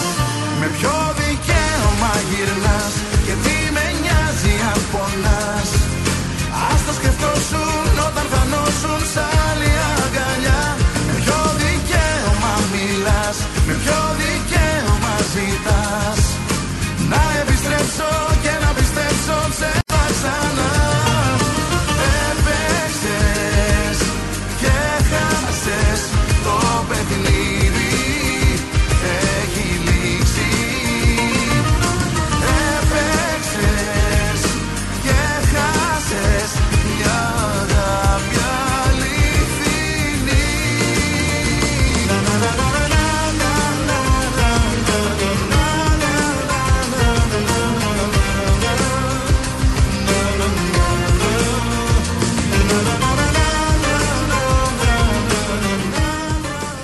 Είδες τι έγινε με ένα Βέλγο τερματοφύλακα 25 χρονών. Που απέκτησε το πέναλτι και πέθανε. Τι ήταν αυτό, δεν το κατάλαβα. Κατέρεσε μετά το απόκρισε το πέναλτι και κατέρεσε. Ναι, ρε φίλε. Εντάξει, προφανώς είχε κάποιο νόσημα ο άνθρωπος ή κάτι. Δηλαδή. το Τώρα δεν έχουμε μιλάμε, δει. δεν, μιλάμε ότι, ήταν- δεν μιλάμε για ένα παίχτη ο οποίος ήταν σε μια στιγμή έντασης από κάποιος sprint, η καρδιά του ζορίστηκε, ε, κάτι τέτοιο έγινε. Μιλάμε για τερματοφύλακα ο οποίος απέκρουσε το πέναλτι και αμέσως μετά πέθανε. Συγκινησιακή φόρτιση. Ε, κάτι υποσκάπτον από πίσω, δεν ξέρω τι να σου πω τώρα. Ε, ανακοπή, τι έπαθε ο άνθρωπος; Δεν ξέρουν ακόμα, δεν έχει δείξει πάντως τι έχει γίνει. Δεν τον έχουν. Δεν έχει Κρίμα γίνει το παλικάρι, πραγματικά κρίμα, αλλά τον τελευταίο καιρό δυστυχώς το βλέπαμε και στην Ελλάδα αυτό πάρα πολλοί νέοι ποδοσφαιριστές οι οποίοι βέβαια εκεί πέρα αποδίδεται στην έλλειψη των ε, εξετάσεων στις Ναι, ναι, ναι. τεχνικές ομάδες και όχι μόνο όμως έτσι γιατί έχουμε δει κατά καιρούς και σε μεγάλες ομάδες να γίνεται ένα χτύπημα, ένα οτιδήποτε και επιληπτικά να γυρνάει μια γλώσσα, να, να γίνονται διάφορα πράγματα. Η υγεία, παιδιά, είναι το σημαντικότερο πράγμα. Είτε ο άλλος είναι αθλητής, είτε δεν είναι. Το τι τρέχει από πίσω. Ναι, βέβαια. Λίγοι το ξέρουν. Λοιπόν, πάμε σε δελτίο ειδήσεων και γυρνάμε γρήγορα. Μην πάτε από τον αέρα ερχόμαστε. Ρυθμός DAB+, η καθημερινή σου παρέα. Καλησπέρα σας. Είναι το σύντομο δελτίο ειδήσεων στις 12 στο ρυθμό. Η ΕΠΟ ανακοίνωσε πως ξεκίνησε συζητήσεις και με την Ποδοσφαιρική Ομοσπονδία της Αυστραλίας για τον τελικό του κυπέλου Ελλάδας. Η Ελληνική Ομοσπονδία εξετάζει το ενδεχόμενο να διεξαχθεί εκτός συνόρων ο φετινός τελικός και με ενημέρωσή της γνωστοποίησε πως απάντησε θετικά η Football Australia στο αίτημα που είχε καταθέσει, ενώ σε εξέλιξη βρίσκονται και εκείνες με την Crystal Palace για το ενδεχομένο να γίνει ο τελικός στην Αγγλία. Ένας άνδρας πέθανε και άλλοι 12 άνθρωποι μεταφέρθηκαν εσπευσμένα στο νοσοκομείο μετά από ύποπτες υπερβολικές δόσεις ναρκωτικών σε μουσικό φεστιβάλ στο Σίδνεϊ. Ένας 26χρονο άνδρας, ο οποίος παρακολουθούσε το Transmission Music Festival που πραγματοποιήθηκε στο Sydney Showground, μεταφέρθηκε στο νοσοκομείο Bankstown περίπου στις 1.30 τα ξημερώματα της Κυριακής για ύποπτη υπερβολική δόση ναρκωτικών. Λίγη ώρα αργότερα, περίπου στις 3 τα ξημερώματα, ο άνδρας πέθανε στην αποκατάσταση της αδικίας σε βάρος χιλιάδων συνταξιούχων που δεν είδαν ούτε ευρώ αύξησης στις αποδοχές τους λόγω της προσωπικής διαφοράς που προβλέπει ο νόμος Κατρούγκαλου για τον υπολογισμό των συντάξεων, προχωράει η κυβέρνηση Μητσοτάκη με τη χορήγηση εφάπαξ επιδόματος που θα κυμαίνεται με βάση εισοδηματικά κριτήρια από 200 έως 300 ευρώ. Τα ποσά που θα λάβουν οι συνταξιούχοι αλλά και ο χρόνος καταβολής των χρημάτων θα είναι μεταξύ αυτών που θα ανακοινώσουν σήμερα οι Υπουργοί του Οικονομικού Επιτελείου. Το συνολικό δημοσιονομικό κόστος φτάνει στα 300 εκατομμύρια ευρώ. Για εξαγγελίες επιδομάτων μπαλωμάτων προεκλογικού χαρακτήρα κάνει λόγο η εκπρόσωπος τύπου του ΣΥΡΙΖΑ Προοδευτική Συμμαχία, Πόπη Τσαπανίδου, με αφορμή τις χθεσινές ανακοινώσεις του Πρωθυπουργού. Η κυρία Τσαπανίδου αναφέρει σε δήλωσή της ότι από τη Δυτική Μακεδονία, μια περιοχή που ο ίδιος έχει καταδικάσει στο μαρασμό και την ανεργία με τη βίαιη απολυκνητοποίηση, επιλογή που πλήρωσαν όλοι οι Έλληνες του λογαριασμούς του ρεύματος, ο κύριος Μητσοτάκης αποφάσισε μόλις εχθές παραμονές εκλογών να τάξει στους πολίτες επιδόματα μπαλώματα. Τις τελευταίες ημέρες γίνονται πολλές συζητήσεις σχετικά με το εάν είναι πιθανός ένας μεγάλος σεισμός στην Κωνσταντινούπολη. Δεν έλειψαν μάλιστα και σεισμολόγοι στην Τουρκία, οι οποίοι τόνισαν πως είναι σίγουρο ότι θα έρθει ένας μεγάλος σεισμός, αλλά όπως είπαν δεν μπορούν όμως να προσδιορίσουν το πότε. Ευχαριστήριο μήνυμα προς τις χώρες που βοήθησαν στην Τουρκία μετά τους καταστροφικούς σεισμούς έστειλε ο Ρετζέπ Ταγί Περτογάν. Στο βιντεοσκοπημένο μήνυμα που απέστειλε στη Σύνοδο Κορυφής για την Παγκόσμια Διακυβέρνηση, η οποία πραγματοποιείται στα Ηνωμένα Αραβικά Εμμυράτα, ο Ταγί Περτογάν είπε ότι σχεδίαζε να δώσει το παρόν, αλλά δεν τα κατάφερε λόγω των φωνικών σεισμών που συγκλώνησαν τη χώρα.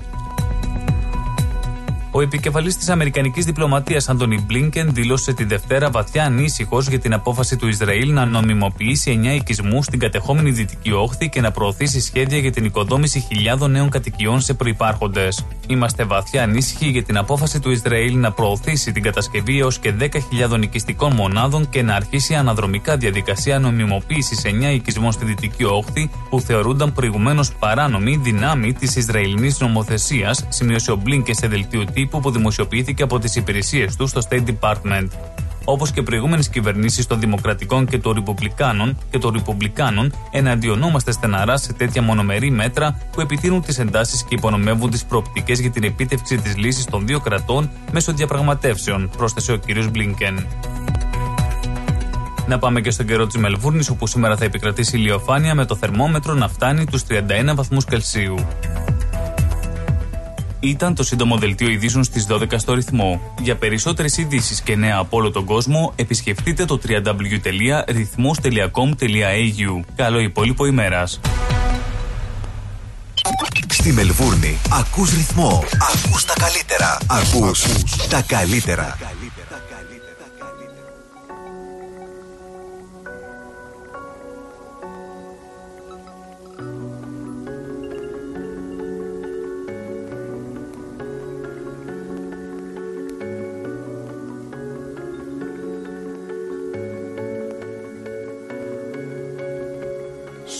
Σώμα μισό, βλέμμα γυμνό Τόσα εσύ πουθενά.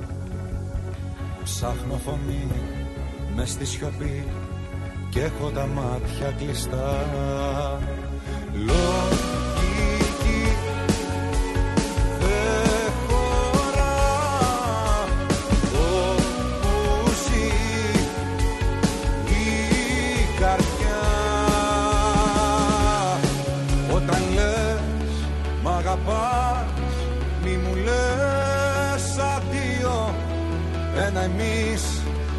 είχες πει ποτέ πια δύο Για σένα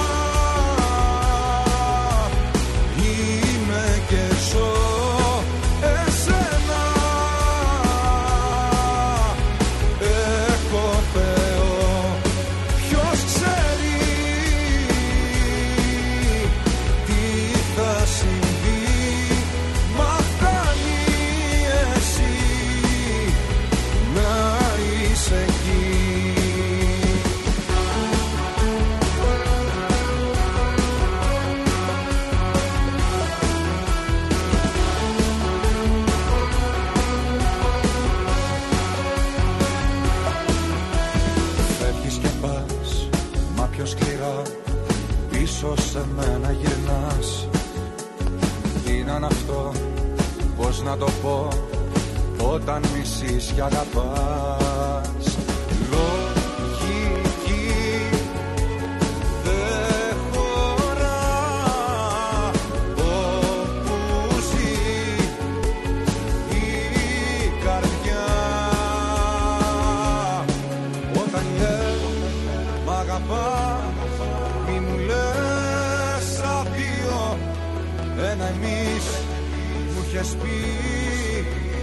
Ποτέ πια δύο Για σένα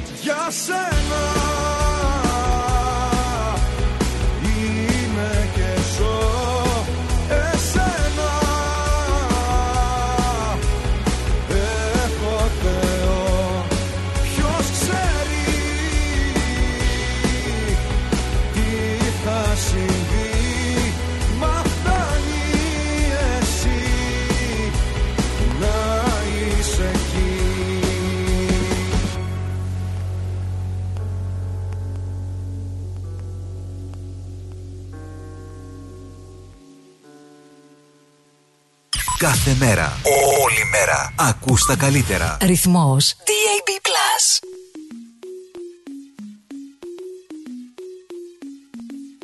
Για μοιάζει ο χρόνος με εχθρό Κι αν είναι οι μέρες μαχή Απέναντί τους θα σταθώ Θα αναμετρηθώ. Κι αν μοιάζει απόσταση βουνό Που να δεν βλέπει αγάπη Ένα έχω μόνο στο μυαλό Το πότε θα σε δω Πότε θα σε δω. Μου έχεις γίνει απόθυμένο Τα λεπτά μέτρο. Θέλω να σε δω Πότε θα σε δω. Τη στιγμή αυτή περιμένω κι όλο απορώ Πότε θα σε δω. Για μοιάζει ο χρόνος φυλακή Με δικαστή αγάπη. Απέναντί τους θα σταθώ Να καταδικαστώ. Κι αν μοιάζει αγάπη με πίνει Δεν τιμωρεί αγάπη. Ένα έχω μόνο στο μυαλό Το πότε θα σε δω Πότε θα σε δω. Μου έχεις γίνει απόθυμένο Τα λεπτά μέτρο Θέλω να σε δω Πότε θα σε δω. Τη στιγμή αυτή περιμένω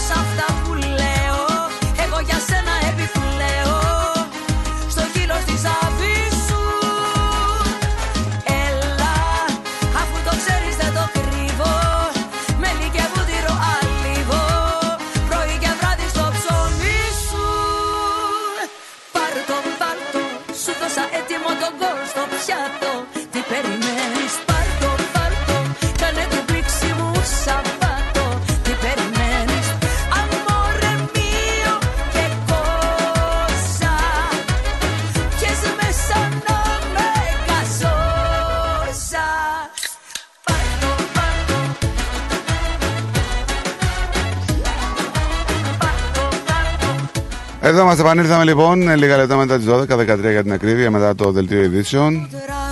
Να πούμε ότι αναμένουμε στο στούντιο και τον ε, κύριε Πετρέλη να έρθει.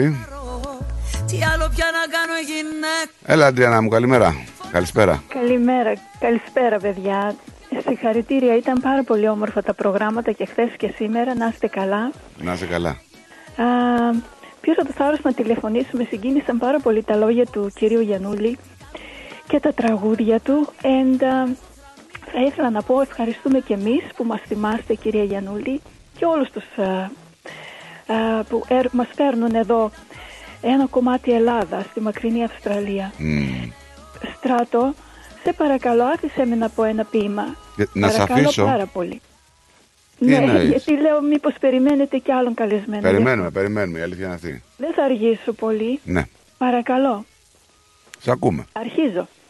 Ομογένεια. Η δική μας παροικία, όλη ομογένεια, στη Μελβούρνη, Αυστραλία, σαν μια οικογένεια. Έλληνες που ξενιτεύτηκαν από την πατρίδα Ελλάδα, ξένο ψωμί που γεύτηκαν και ξενιτιάς πικράδα. Έφυγαν από τον τόπο τους για να δημιουργήσουν, με ελπίδα κρυφή στον κόρπο τους, πως θα ξαναγυρίσουν. Τα καράβια τότε γέμιζαν, συνέχεια κουβαλούσαν, τους Έλληνες άδειαζαν, λες και τους ξεπουλούσαν. Ελληνικές ψυχές παντού, σε όλα τις γης τα μέρη. Ο Έλληνας απανταχού προσέφερε και προσφέρει.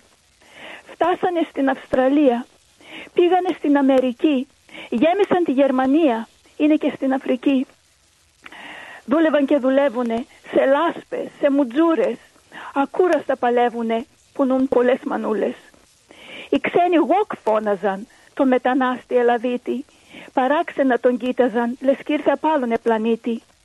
Τώρα τους χωνέψανε, λες και ήπιαν σόδα. Γοκ να σε φουνάζουνε, έγινε κάπως μόδα. Το ποιηματάκι μου αυτό στους Έλληνες το χαρίζω. Με της πατρίδας τον καημό το γράφω και δακρύζω. Με ελληνική σπιρτάδα, οι Έλληνες μελβουρνιώτες, την αγάπη μας στην Ελλάδα και απανταχού πα- συμπατριώτες.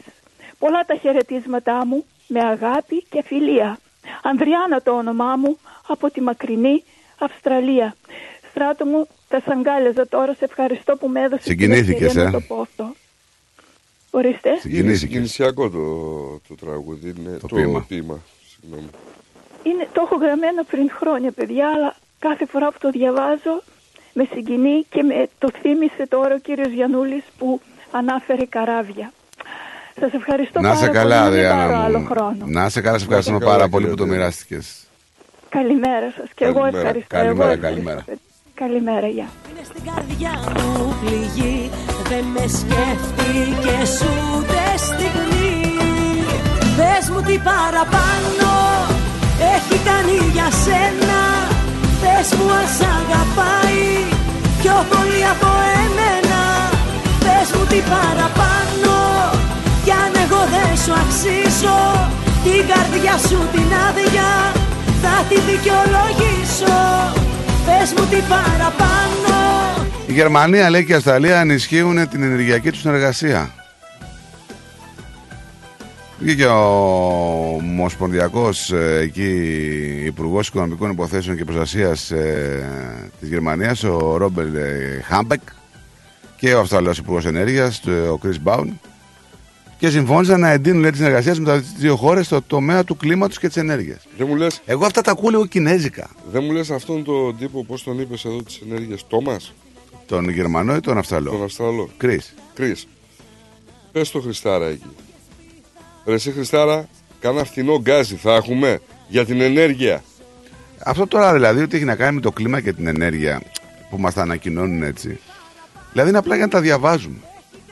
Εντελώς θα- όμως. Τι θα κάνουν δηλαδή για το Εντελώς. κλίμα και την ενέργεια η Αυστραλία και η Γερμανία που είναι καμία σχέση μία χώρα με την άλλη. Δηλαδή τι θα κάνετε, πέστε μας και εμάς να καταλάβουμε δηλαδή. ρε. Ε, δεν άκουσε το, το νέο. Μέχρι το 34 λέει θα κατηργηθούν τα αυτοκίνητα βενζίνης στην Ελλάδα. Και αυτοί που έχουν τι θα κάνουν, τα πετάξουν. Δεν ξέρω. Δεν ξέρω. Δεν υπάρχουν εταιρείες που βγάζουν αυτοκίνητα τώρα με βενζίνη ακόμα. Ε, Πώς δεν υπάρχουν. Και τι δηλαδή, θα κάτσε, κάνουν. συγγνώμη. Δηλαδή πουλάει Τώρα εταιρεία- έχουμε 23. Συγγνώμη, θα πουλάει- δηλαδή σε 11-12 χρόνια αυτά τα αυτοκίνητα θα κατηργηθούν. Δηλαδή, θα πουλάει- Εγώ που αγόρασα ένα αυτοκίνητο σε 10 χρόνια θα χάσω την όποια μεταπολιτική αξία. Ρε παιδί μου, όχι. Μα τη χάνει με τη στιγμή που το αγοράζεις. Άμα έχει μόνο και μόνο που σε 10 χρόνια σου λέει ότι δεν θα, υπά... δεν θα υπάρχει στο δρόμο το αυτοκίνητό σου. Ε, ποιος είναι αυτός που θα πάει να αγοράσει και σε πενταετία αυτοκίνητο; Να είναι; Ξέρω ότι σε πέντε χρόνια θα το αμάξι αυτό θα το. Μα δεν θα μπορεί. αγοράσεις την πενταετία. Αυτό σου λέω. Θα αποκτήσουμε ξαφνικά ένα γερασμένο στόλο με αυτή την ανακοίνωση. Θα αποκτήσουμε εντελώς ξαφνικά ένα γερασμένο στόλο και ο κόσμος θα πρέπει να δώσει το αυτοκίνητο το παλιό. Δεν ξέρω πού, σε τρίτες χώρες, Η οπουδήποτε. εταιρεία που πας και αγοράζεις αυτοκίνητο, οποιαδήποτε εταιρεία, σου λέει ότι αυτό το αμάξι που αγοράζεις σε 10 χρόνια δεν μπορεί να το χρησιμοποιήσεις; Όχι βέβαια, γιατί να σου το πει; Ε; Γιατί να σου το πει; Αφού σου λέει η κυβέρνηση ότι εγώ με ένα νόμο τα κατεργώ. Αυτά. Έτσι δεν ήταν, με ένα νόμο μία κυβέρνηση. Έτσι απλά. Λέγανε, Ναι, έτσι. Καλά, το έχουν ξανακούσει, ναι, αλήθεια. Αυτό πολλές φορές, αλλά με το να ακούμε μέχρι να γίνει έχει δι- διάφορα. Μα σου λέω ρε φίλε, στάδια. ε, αφού είπανε ότι μέχρι το 30 κάτι θα κατηργηθούν τα αυτοκίνητα της βενζίνης ε, και του πετρελαίου στην Ελλάδα. Δηλαδή τι, τι άλλο να σου πούνε. Τα λάθη που γίναν καιρό. Πως το τραύμα ακόμα πονάει Και φταίω για όλα εγώ. Μεθυσμένο στους δρόμους γυρνάω Σε ψάχνω και εσύ πουθενά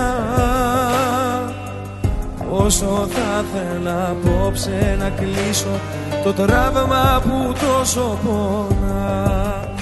Το ξέρω πως φταίω Συγγνώμη σου λέω Μη φεύγεις σε παρακαλώ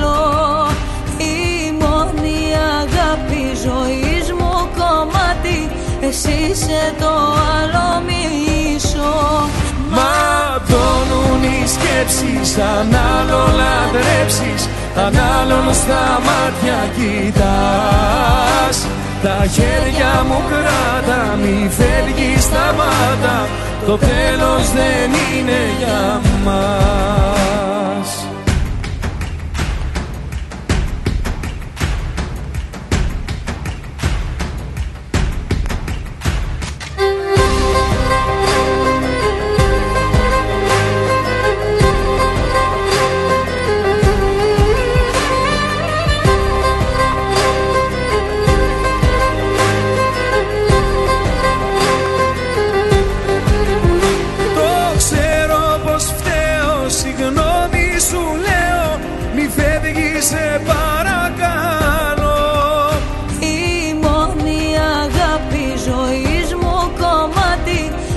Εσύ είσαι το άλλο μισό Ματώνουν οι σκέψεις Αν άλλο λατρέψεις Αν άλλον στα μάτια κοιτάς. Τα χέρια μου κράτα Μη φεύγεις σταμάτα. Το τέλος δεν είναι για μας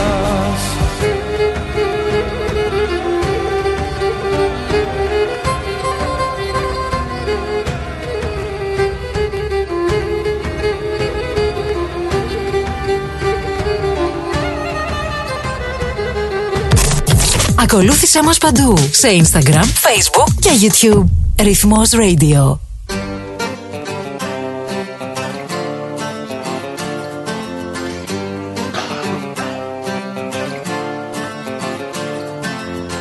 Όλοι κοιμούντανε λοιπώς Μα το μυαλό μου πάλι όχι Κάθε σπίτι εχθρός όλα σβήνουν φως Μα το μυαλό μου πάλι όχι Αλκιονίδες με 20 περιμένουν στη Θεσσαλο- στην Ελλάδα γιατί Τα βγάλανε στην τώρα. Πέμπτη, Πολύ, έτσι. πολύ κρύο δεν είχε τώρα. Ε; Ναι, αλλά έρχονται Αλκιονίδες μέρες. Τώρα λίγο αργά βέβαια, γιατί εγώ τις Αλκιονίδες ξέρω Γενάρη. Τώρα δεν ξέρω τι... πώς έγινε αυτό. Έχουμε την επιδότηση που θα πάρουν οι συνταξιούχοι από 200 έως 300 ευρώ για την κοινωνική αδικία λέει. Ε, κοινωνική αδικία χριστιανέ μου δεν είναι να πάρουν επιδότηση. Αυτό μου θυμίζει, σου είπα και την άλλη φορά. Τον υπάλληλο που ζητάει αύξηση να πούμε. και Ναι, του λέει, κάπως «Παθητικό, έτσι, θα σου δώσω μπόνους. Δεν θέλω μπόνους ρε. Να μου αυξήσεις το μισθό θέλω.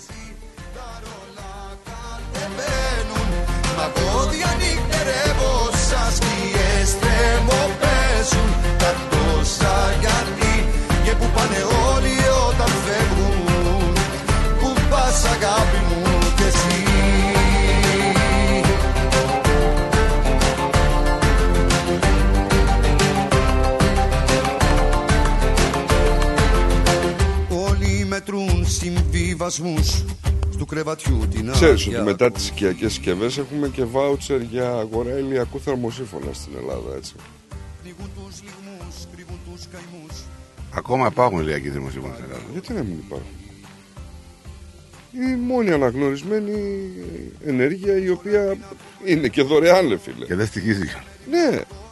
Ε, στοιχίζει, πώς δεν στοιχίζει. αλλά- Άμα τον ανάβεις. Ναι, βέβαια, βέβαια, βέβαια. Άμα τον Τι ανάβεις λες. παραστοιχίζει. Ναι. Είναι Εντάξει. πολλά λίτρα αυτά.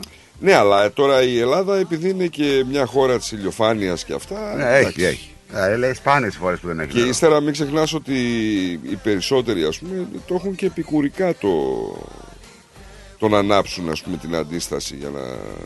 Ναι, ναι. Κι όλο σε νυχτάω με λάθος ευχή Είδα μια, ένα post της Μαντόνα, δεν ξέρω αν έπεσε στην αντίληψή σου. Ανέβασε ένα post η Μαντόνα στο Instagram και έχει την αφίσα με τη βοήθεια της ΕΜΑΚ ε, για τους πλου- σεισμόπληκτους της Τουρκίας.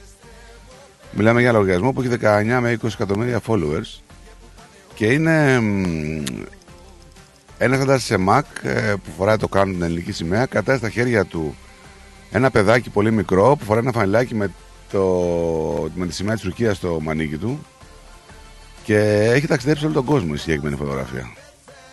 Απίστευτη φωτογραφία. Και το παιδάκι είναι γυρισμένο πάνω του και κοιμάται. Φοβερή εικόνα, ρε παιδί μου. Πόσες φορές βλέπεις κάποιες εικόνες και λες τι δύναμη έχει μια εικόνα. 37.000 είναι παιδί. Ναι, ναι, έχει ξεφύγει το θέμα. Έχει ξεφύγει. Άρα λοιπόν αυτοί που βγαίνανε και λέγανε ότι θα έχουμε 100.000 νεκρών Λέει να γιατί φτάσουν- ακόμη δεν, έχει εκαθάρι, δεν έχουν προχωρήσει την εκαθάριση. Ακόμη προσπαθούν να βρουν διασωθέντες, ναι, επιζώντες. Δύσκολο φυσικά. Ναι, αλλά δεν βάζουν και τις μπουλντόζες, έτσι. Ακόμα νομίζω είναι νωρίς να βάλουν τις μπολτόζε. Δεν ξέρω. Και τι θα βρουν να τα βάλουν τις μπολτόζε. Εκεί είναι που θα δουν τα πολλά, δηλαδή. Δεν είναι... Ναι, αυτό είναι. Τι θα δούμε. Λοιπόν, πάμε σε διαφημιστικό διαλυματάκι και γυρνάμε γρήγορα. Μην πάτε πουθενά. Ερχόμαστε. Στις 25 και 26 Φεβρουαρίου. Ένα Σαββατοκύριακο γεμάτο μουσική, χορό, εκλεκτό ελληνικό φαγητό και δραστηριότητες για όλη την οικογένεια. Μαζί μας η Άλκης της Πρωτοψάλτη. Η διεθνούς φήμης ερμηνεύτρια θα ενώσει τη φωνή της με τους Έλληνες της Αυστραλίας σε μια βραδιά που θα σας μείνει αξέχαστη. Δυνατά σιωπηλά Φεστιβάλ Αντίποδες 25 και 26 Φεβρουαρίου.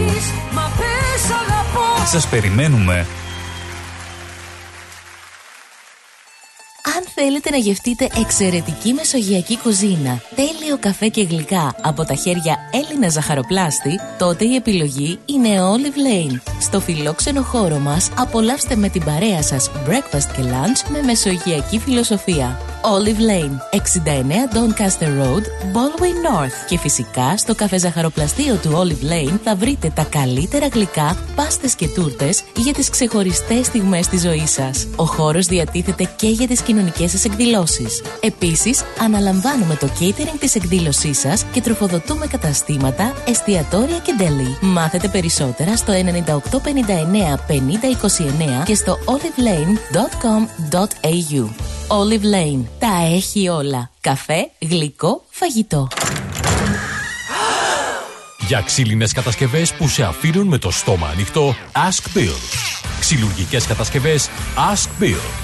Ο Bill Genos, με 25 ετή εμπειρία, ασχολείται με τις εφαρμογές ξύλου σε επίπεδο σχεδιασμού και κατασκευής υψηλής αισθητικής και ποιότητας. Αναλαμβάνουμε gazebos, pergolas, decking, landscaping. Ακολουθώντας το στυλ του χώρου και τον χαρακτήρα του ιδιοκτήτη, κάθε προϊόν είναι χειροποίητο. Κατασκευασμένο με υψηλής ποιότητας και αντοχής υλικά και μοναδικό. Ξυλουργικές κατασκευές Ask Bill. Δείτε τις κατασκευές μας στο www.askpavlabill.com.au Τηλέφωνο 0402 055 928 Για οποιαδήποτε ξυλουργική εργασία Ask Bill.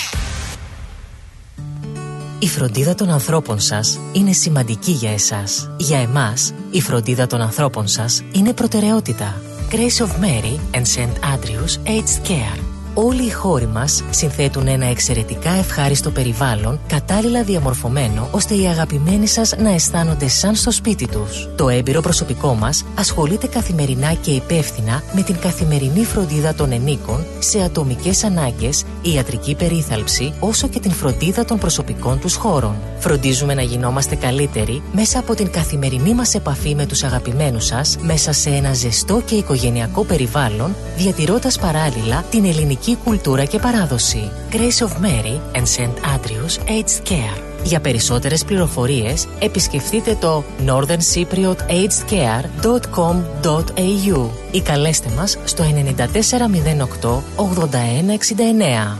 Founded by the community of Cypriots of the northern suburbs of Melbourne.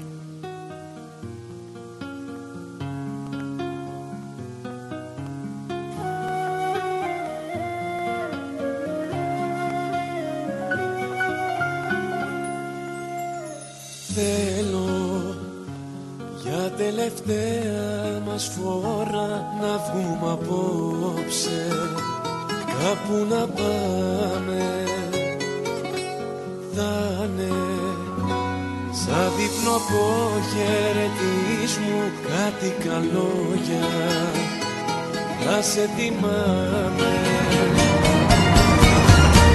Κερνάω απόψε εγώ Γιορτάζω έναν ακόμη καημό Μια καινούρια πληγή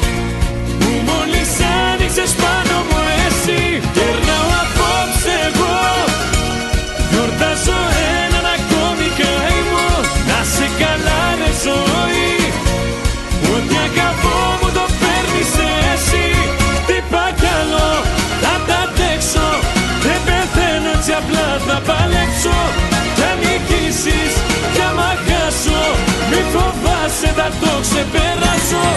Τι άλλο θα τα αντέξω. Δεν πεθαίνω έτσι απλά θα παλέψω. Κι αν νικήσεις κι άμα χάσω Μη φοβάσαι θα το ξεπεράσω. Λοιπόν, εμείς εδώ είμαστε 31 λεπτά μετά τις 12 και όπως αποσχεθήκαμε και πριν, έχουμε στην παρέα μας το Θάνο Πετρέλη. Ε, Καλώς ήρθες. Καλώς σας βρήκα. Για ακόμα μια φορά. Για να πω. ακόμα μια φορά. Καλώς μας ξανάρθεις λοιπόν. Έτσι, έτσι, αυτό είναι πιο σωστό. Για ακόμα μια φορά χαμό. Έτσι με τον κόσμο. Δόξα τω Θεώ. Είστε Πολύ από τους καλά. ανθρώπους που τους διασκεδάζει πάντως. Το, αυτό το, το ομολογώ ότι είσαι, έχεις κάτι, έχεις το μαγικό ραβδάκι και τους κάνεις όλους και Κοίτα να διασκεδάζεις. δεις, αυτό είναι που προσπαθώ να κάνω πάντα, όχι μόνο όταν πηγαίνω στο εξωτερικό, στα προγράμματά μου. Θέλω ο κόσμος, αν γίνεται από το πρώτο τραγούδι μέχρι και το τελευταίο, να είναι όρθιος. Ναι. Αν δω τη βραδιά κυλήσει και ο κόσμος διασκεδάζει, τότε είμαι πραγματικά χαρούμενος και λέω ότι έκανα τη δουλειά μου πολύ καλά. Ε, Και αισθάνεσαι λίγο έτσι περισσότερο βάρος το αν κάνεις ένα τόσο μεγάλο ταξίδι και έρχεσαι στους Έλληνες του εξωτερικού εδώ που είναι πολλοί. Κοίτα να δεις, επειδή ταξιδεύω πάρα πολύ συχνά εξωτερικό, Ε, ρε, νιώ, ναι, νιώθω ότι εκπροσωπείς δηλαδή κάτι εκτός από σένα. Κατάλαβες να σου πω. Όχι, Εκτός δεν από το, τον παίρνω, καλλιτέχνη δεν το Πετρέλη. παίρνω τόσο Όχι, βαρέως, εντάξει. όχι. Ε, σκέφτομαι ότι Είναι κάποιοι άνθρωποι οι οποίοι, επειδή παίρνω και μηνύματα τώρα με τα social media, ακόμα και μακριά να είσαι, είσαι κοντά Ναι, με τον έχουν κόσμο. όλα γίνει Γιατί πολύ ανά κοντά. πάσα στιγμή παίρνεις Ναι, ναι. τα μηνύματα του κόσμου. Ε, αυτό που μου αρέσει είναι ότι κάθε φορά που ανακοινώνουμε μια περιοδία, όπου και να είναι, στο εξωτερικό όμως, ειδικά μιλάω για τους Έλληνες του εξωτερικού, βλέπω άμεση αντίδραση και πολύ έτσι, τρομερή ενέργεια από τα πρώτα μηνύματα. Ε, δεν μπορούμε να περιμένουμε πότε θα έρθεις. Πήγαμε, πήραμε τα ειστήρια, μου στέλνουν φωτογραφίες, μετράμε τις μέρες. Οπότε δείχνει ο κόσμος ότι έχει αυτή την αγωνία σε εισαγωγικά να έρθει η ώρα να, να βρεθούμε παρέα. Αυτό είναι αυτό που με κάνει να έχω κι εγώ μια ανυπομονησία. Και μ, αυτό που σου είπα από την αρχή, ότι θέλω, επειδή ο κόσμος ξέρει ότι περιμένει πώς και πώς, Ναι. να φέρουμε ένα κομμάτι από την Ελλάδα στην ουσία. Γιατί η μουσική είναι ένα κομμάτι του Γι' αυτό πολιτισμού. εγώ σε το ρώτησα, τραγούδι. κατάλαβες. Α, σε αυτό το Σε κομμάτι πάνω σε ναι. αυτό. Σε αυτό το κομμάτι ναι. Γιατί το τραγούδι είναι πολιτισμός. Είναι ένα κομμάτι του πολιτισμού της χώρα μα. Αλλήμωνο, είναι η, η Ε, μουσική παιδιά, είναι επικοινωνία των Αυτό ανθρώπων. ακριβώς. Ε, Όπως είναι οι τέχνες, γενικά είναι το Η θέατρο, είναι το πολιτιστική τραγούδι. ιστορία μιας χώρας διαμορφώνεται από κάποιους Μα ανθρώπους. ξέρεις κάτι, μπορεί να μην συνεννοηθείς με τη γλώσσα, αλλά άμα θα παίξει μια μουσική, οποιαδήποτε μουσική, οι Και δεν άνθρωποι έχει μπορεί και να σύνορα. συνεννοηθούν. Ναι, ακριβώς. αυτό, που- αυτό που λες τώρα. Δηλαδή, θα ακούσει ο άλλος μια μελωδία η οποία μπορεί να απαλύνει λίγο την ψυχή, να του κάνει σαν ερωτική, να είναι ένα ερωτικό. θα τον και να είναι αγγίξει, αν μη τι ελληνικό, άλλο. Ναι, Κάποιον- Αλλά θα αγγίξει και τον Κινέζο και τον Ινδό και τον οτιδήποτε. Ναι, είναι ναι. η μουσική. Καλά, η μπορεί να μουσική, μην καταλαβαίνει ναι, δεν τα έχει- λόγια, δεν αλλά- έχει σύνορα, ούτε μπορεί να τη βάλει σε Σίγουρα. καλούπια. Απλά εντάξει, εδώ επειδή μιλάμε για Έλληνες έτσι Ναι, κι αλλιώς. βέβαια. Ε, και ο στίχος παίζει πάρα πολύ μεγάλο ρόλο. Οπότε ε, αυτό που σου είπα ότι θέλω να κάνω πάντα ένα πρόγραμμα το οποίο να είναι διασκεδαστικό. Ο κόσμος να περνάει καλά και έστω αυτές τις 2-3 ώρες που είναι το κάθε show να μπορώ να θυμίζω κάτι από Ελλάδα, όπως λέει και ένα τραγούδι μου, και να φέρνω ένα κομμάτι της Ελλάδας Να σου πω όπου πηγαίνω. Κάτι που μου είπαν άνθρωποι που σε παρακολουθούσαν πρόσφατα. Ε, μπορεί να σε εκπλήσει, αλλά ξέρεις, εδώ η... είχες πολύ νεολαία. Πάρα ναι. πολύ νεολαία. Ναι, αυτό το βλέπω παντού και στην Η τελευταία νεολαία περιοδία. εδώ πέρα έχει και παρέες από άλλες εθνικότητες. Ναι. Να είσαι πολύ σίγουρος ότι, Ότι σε μπορεί να παρακολουθούσαν πάρα πολύ. Δηλαδή, έχω γνωστές μου παρέες που Ναι. ήταν στο μαγαζί εκεί πέρα και είχαν και άλλους ανθρώπους οι οποίοι δεν ξέραν τη γλώσσα, αλλά ήταν Το υπερενθουσιασμένοι. ξέρω, σε πιστεύω γιατί ισχύει πολλές φορές. Επειδή εγώ πάντα τελειώνοντας η βραδιά, έρχεται ο κόσμος να μου πούμε μια κουβέντα, να βγάλει φωτογραφίες. Έτσι, ναι. Να εκδηλώσει και το θαυμασμό του ή ό,τι άλλο θέλει να μου πει.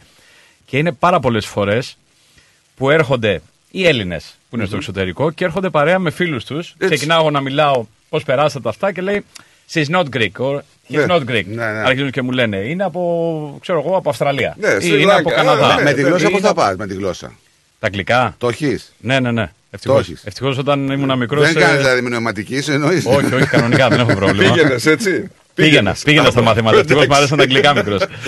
Ε, οπότε το αντιμετωπίζω αυτό που λες και έρχονται και λένε, άλλος μπορεί να μου πει, είναι το πρώτο μου Greek show και I'm excited και τώρα θα πηγαίνω σε όλα τα υπόλοιπα που θα ξέρω ότι γίνονται. Δηλαδή, είναι καλό που πέρα από τους Έλληνες που έρχονται, ο πολιτισμός και η κουλτούρα η ελληνική αρέσει και σε άλλους λαούς. Είσαι από τη Μυτιλίνη; Όχι. Μου το λένε πολύ λόγω του ονόματος τώρα. Εσύ μου Α, λες για το Έλλης. Με πας για το Έλλης. ε. Λόγω του Πετρέλης. ναι. Ε, Ήμουνα κοίταξε φαντάρος τώρα. όμως. Ήμουνα τυχαία φαντάρος στη Μυτιλίνη. Γιατί μου στέλνει εδώ πέρα, μας στέλνει μήνυμα φίλος ο Δημήτρης και λέει Καλώς όρισες πατριώτη με τη Λινιέ.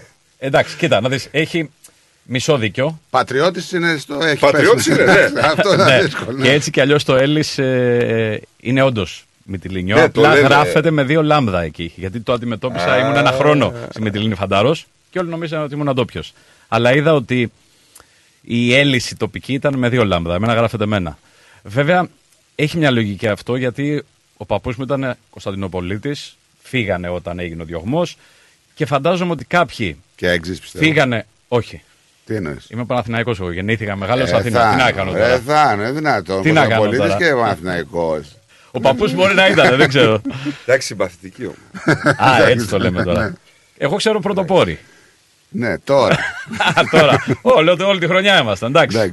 Κάτσε μου. Εντάξει, έχουν και οι κακομίριδε εδώ πέρα πάνω πάνω στα χαρτιά το παιχνίδι. Έχουν. Καλά, τώρα μην ξεκινήσουμε αυτή την κουβέντα, δεν τελειώσουμε ούτε αύριο. Είσαι Δεν μας πειράζει, είσαι- θα είσαι σίγουρος. Ασχολείσαι; Ναι, πολύ. Α, ασχολείσαι. πολύ, Εδώ πολύ. είσαι. Έχω πάει και εξωτερικό, έχω πάει και εποχή της Champions League όταν ήμουν εγώ 16, 17, 18 χρονών που το Ολυμπιακό στάδιο είχε 80.000 κόσμο. Ναι, ναι, τα έδωσα. Εγώ εκεί είναι Ηράκλειο με εμένα. Α, εκεί είμαι. οκ, οπότε το έχεις δει. εσύ. Ήταν Ναι, και η έδρα εκεί στο Ηράκλειο. Ναι, ναι. Ε, Και, και πολλά, τότε πηγαίναμε θυμάμαι, και σε πολλά παιχνίδια. Δηλαδή, δεν ασχέτως ομάδα. Δηλαδή, πηγαίναμε τώρα, όταν παίζει ο Παναθηναϊκός Champions League. με Ναι. Κοίτα να ομάδες δεις, τότε τώρα, ήταν και η εποχή, όχι να παινέψω την ομάδα μου, αλλά ο Παναθηναϊκός Ναι, τότε ναι. ήταν πραγματικά εκπρόσωπος. Ναι, ναι, ήταν. Στην Ευρώπη με πορείες τρομερές. Οπότε είχε και οπαδού εκτός από Ολυμπιακούς νομίζω. Ναι. Γιατί Όχι, τουλάχιστον είναι- από κολλητού με Ολυμπιακούς που είναι κάνουμε λίγο απαγορευμένη καζούρα. Υπάρχουν, λέξη. αυτοί- υπάρχουν αυτοί οι Υπάρχουν, Έχω λέει, ακούσει. είναι.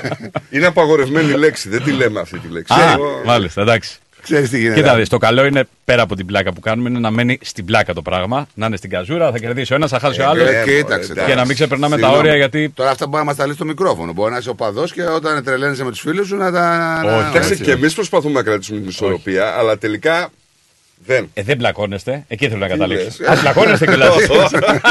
Εντάξει, τότε πάω πάνω. Εδώ, είναι ε, χαμός Επειδή εδώ. ξέρεις, τα παιχνίδια εδώ είναι 5 ώρα το πρωί. Ναι, 4.30, έτσι, λόγω το της- ξέρω γιατί δεν μπορώ να δω τώρα. Ναι, Έχω... Λόγω, λόγω της αλλαγή. Άμα θες, θα σου πω εγώ τι θα κάνεις. λοιπόν, λόγω της αλλαγής ώρας, ε, άμα κάνει καμιά αγγέλα, ξέρω εγώ, η ΑΕΚ και χάσει, από τις 7 η ώρα αρχίζουν και μου στέλνουν μηνύματα. Οχ, Από οπότε εδώ πας ο στη κόσμος- δουλειά φορτωμένος. Φορτωμένος. Δεν σκέφτομαι δηλαδή μεταξύ, την ναι, εκπομπή. είναι- Σκέφτομαι τι θα μου πούνε. Από τις 4 η ώρα το πρωί, ξέρω εγώ, που ξεκινάει ο αγώνας, έχουμε το, το είδες, το έκανες, τώρα ναι. Αυτά ναι, εντάξει και τα μηνύματα και η γαζούρα είπαμε Ναι. είναι μέσα στα πλαίσια.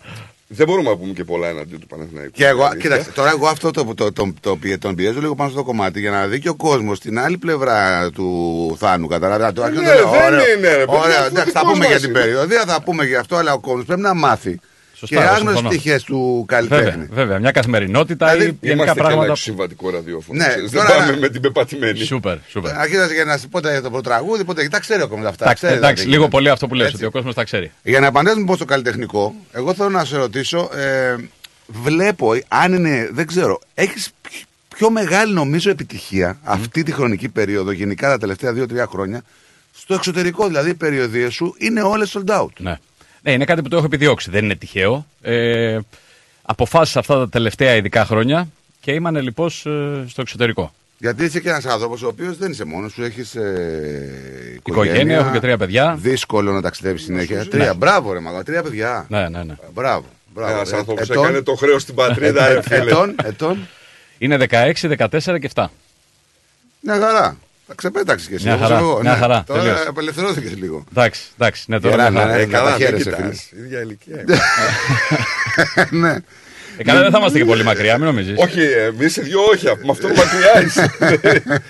Είναι ο μεγάλος της παρέας. Μπορεί να μην είναι μεγάλος στην ηλικία, να είναι μεγάλος γενικά. Ναι, που λέμε, ναι, Πω, ναι. πω, γεια σου, ρε μεγάλε. Ναι, καλό. Στην ηλικία είναι. Λοιπόν, ε, ε, ερχόμαστε στην Αυστραλία, ε, πή- ε, Μελβούρνη. Ναι. Ε, Ξεκινήσαμε την περιοδία, να το πάρω λίγο εγώ από Ναι, την ναι. αρχή. Ξεκινήσαμε από Σίδνεϊ. Ε, πήγαμε Σίδνεϊ, πήγαμε Αδελαίδα, Μελβούρνη το περασμένο Σάββατο. Παρασκευή, αυτή την Παρασκευή παίζω καμπέρα.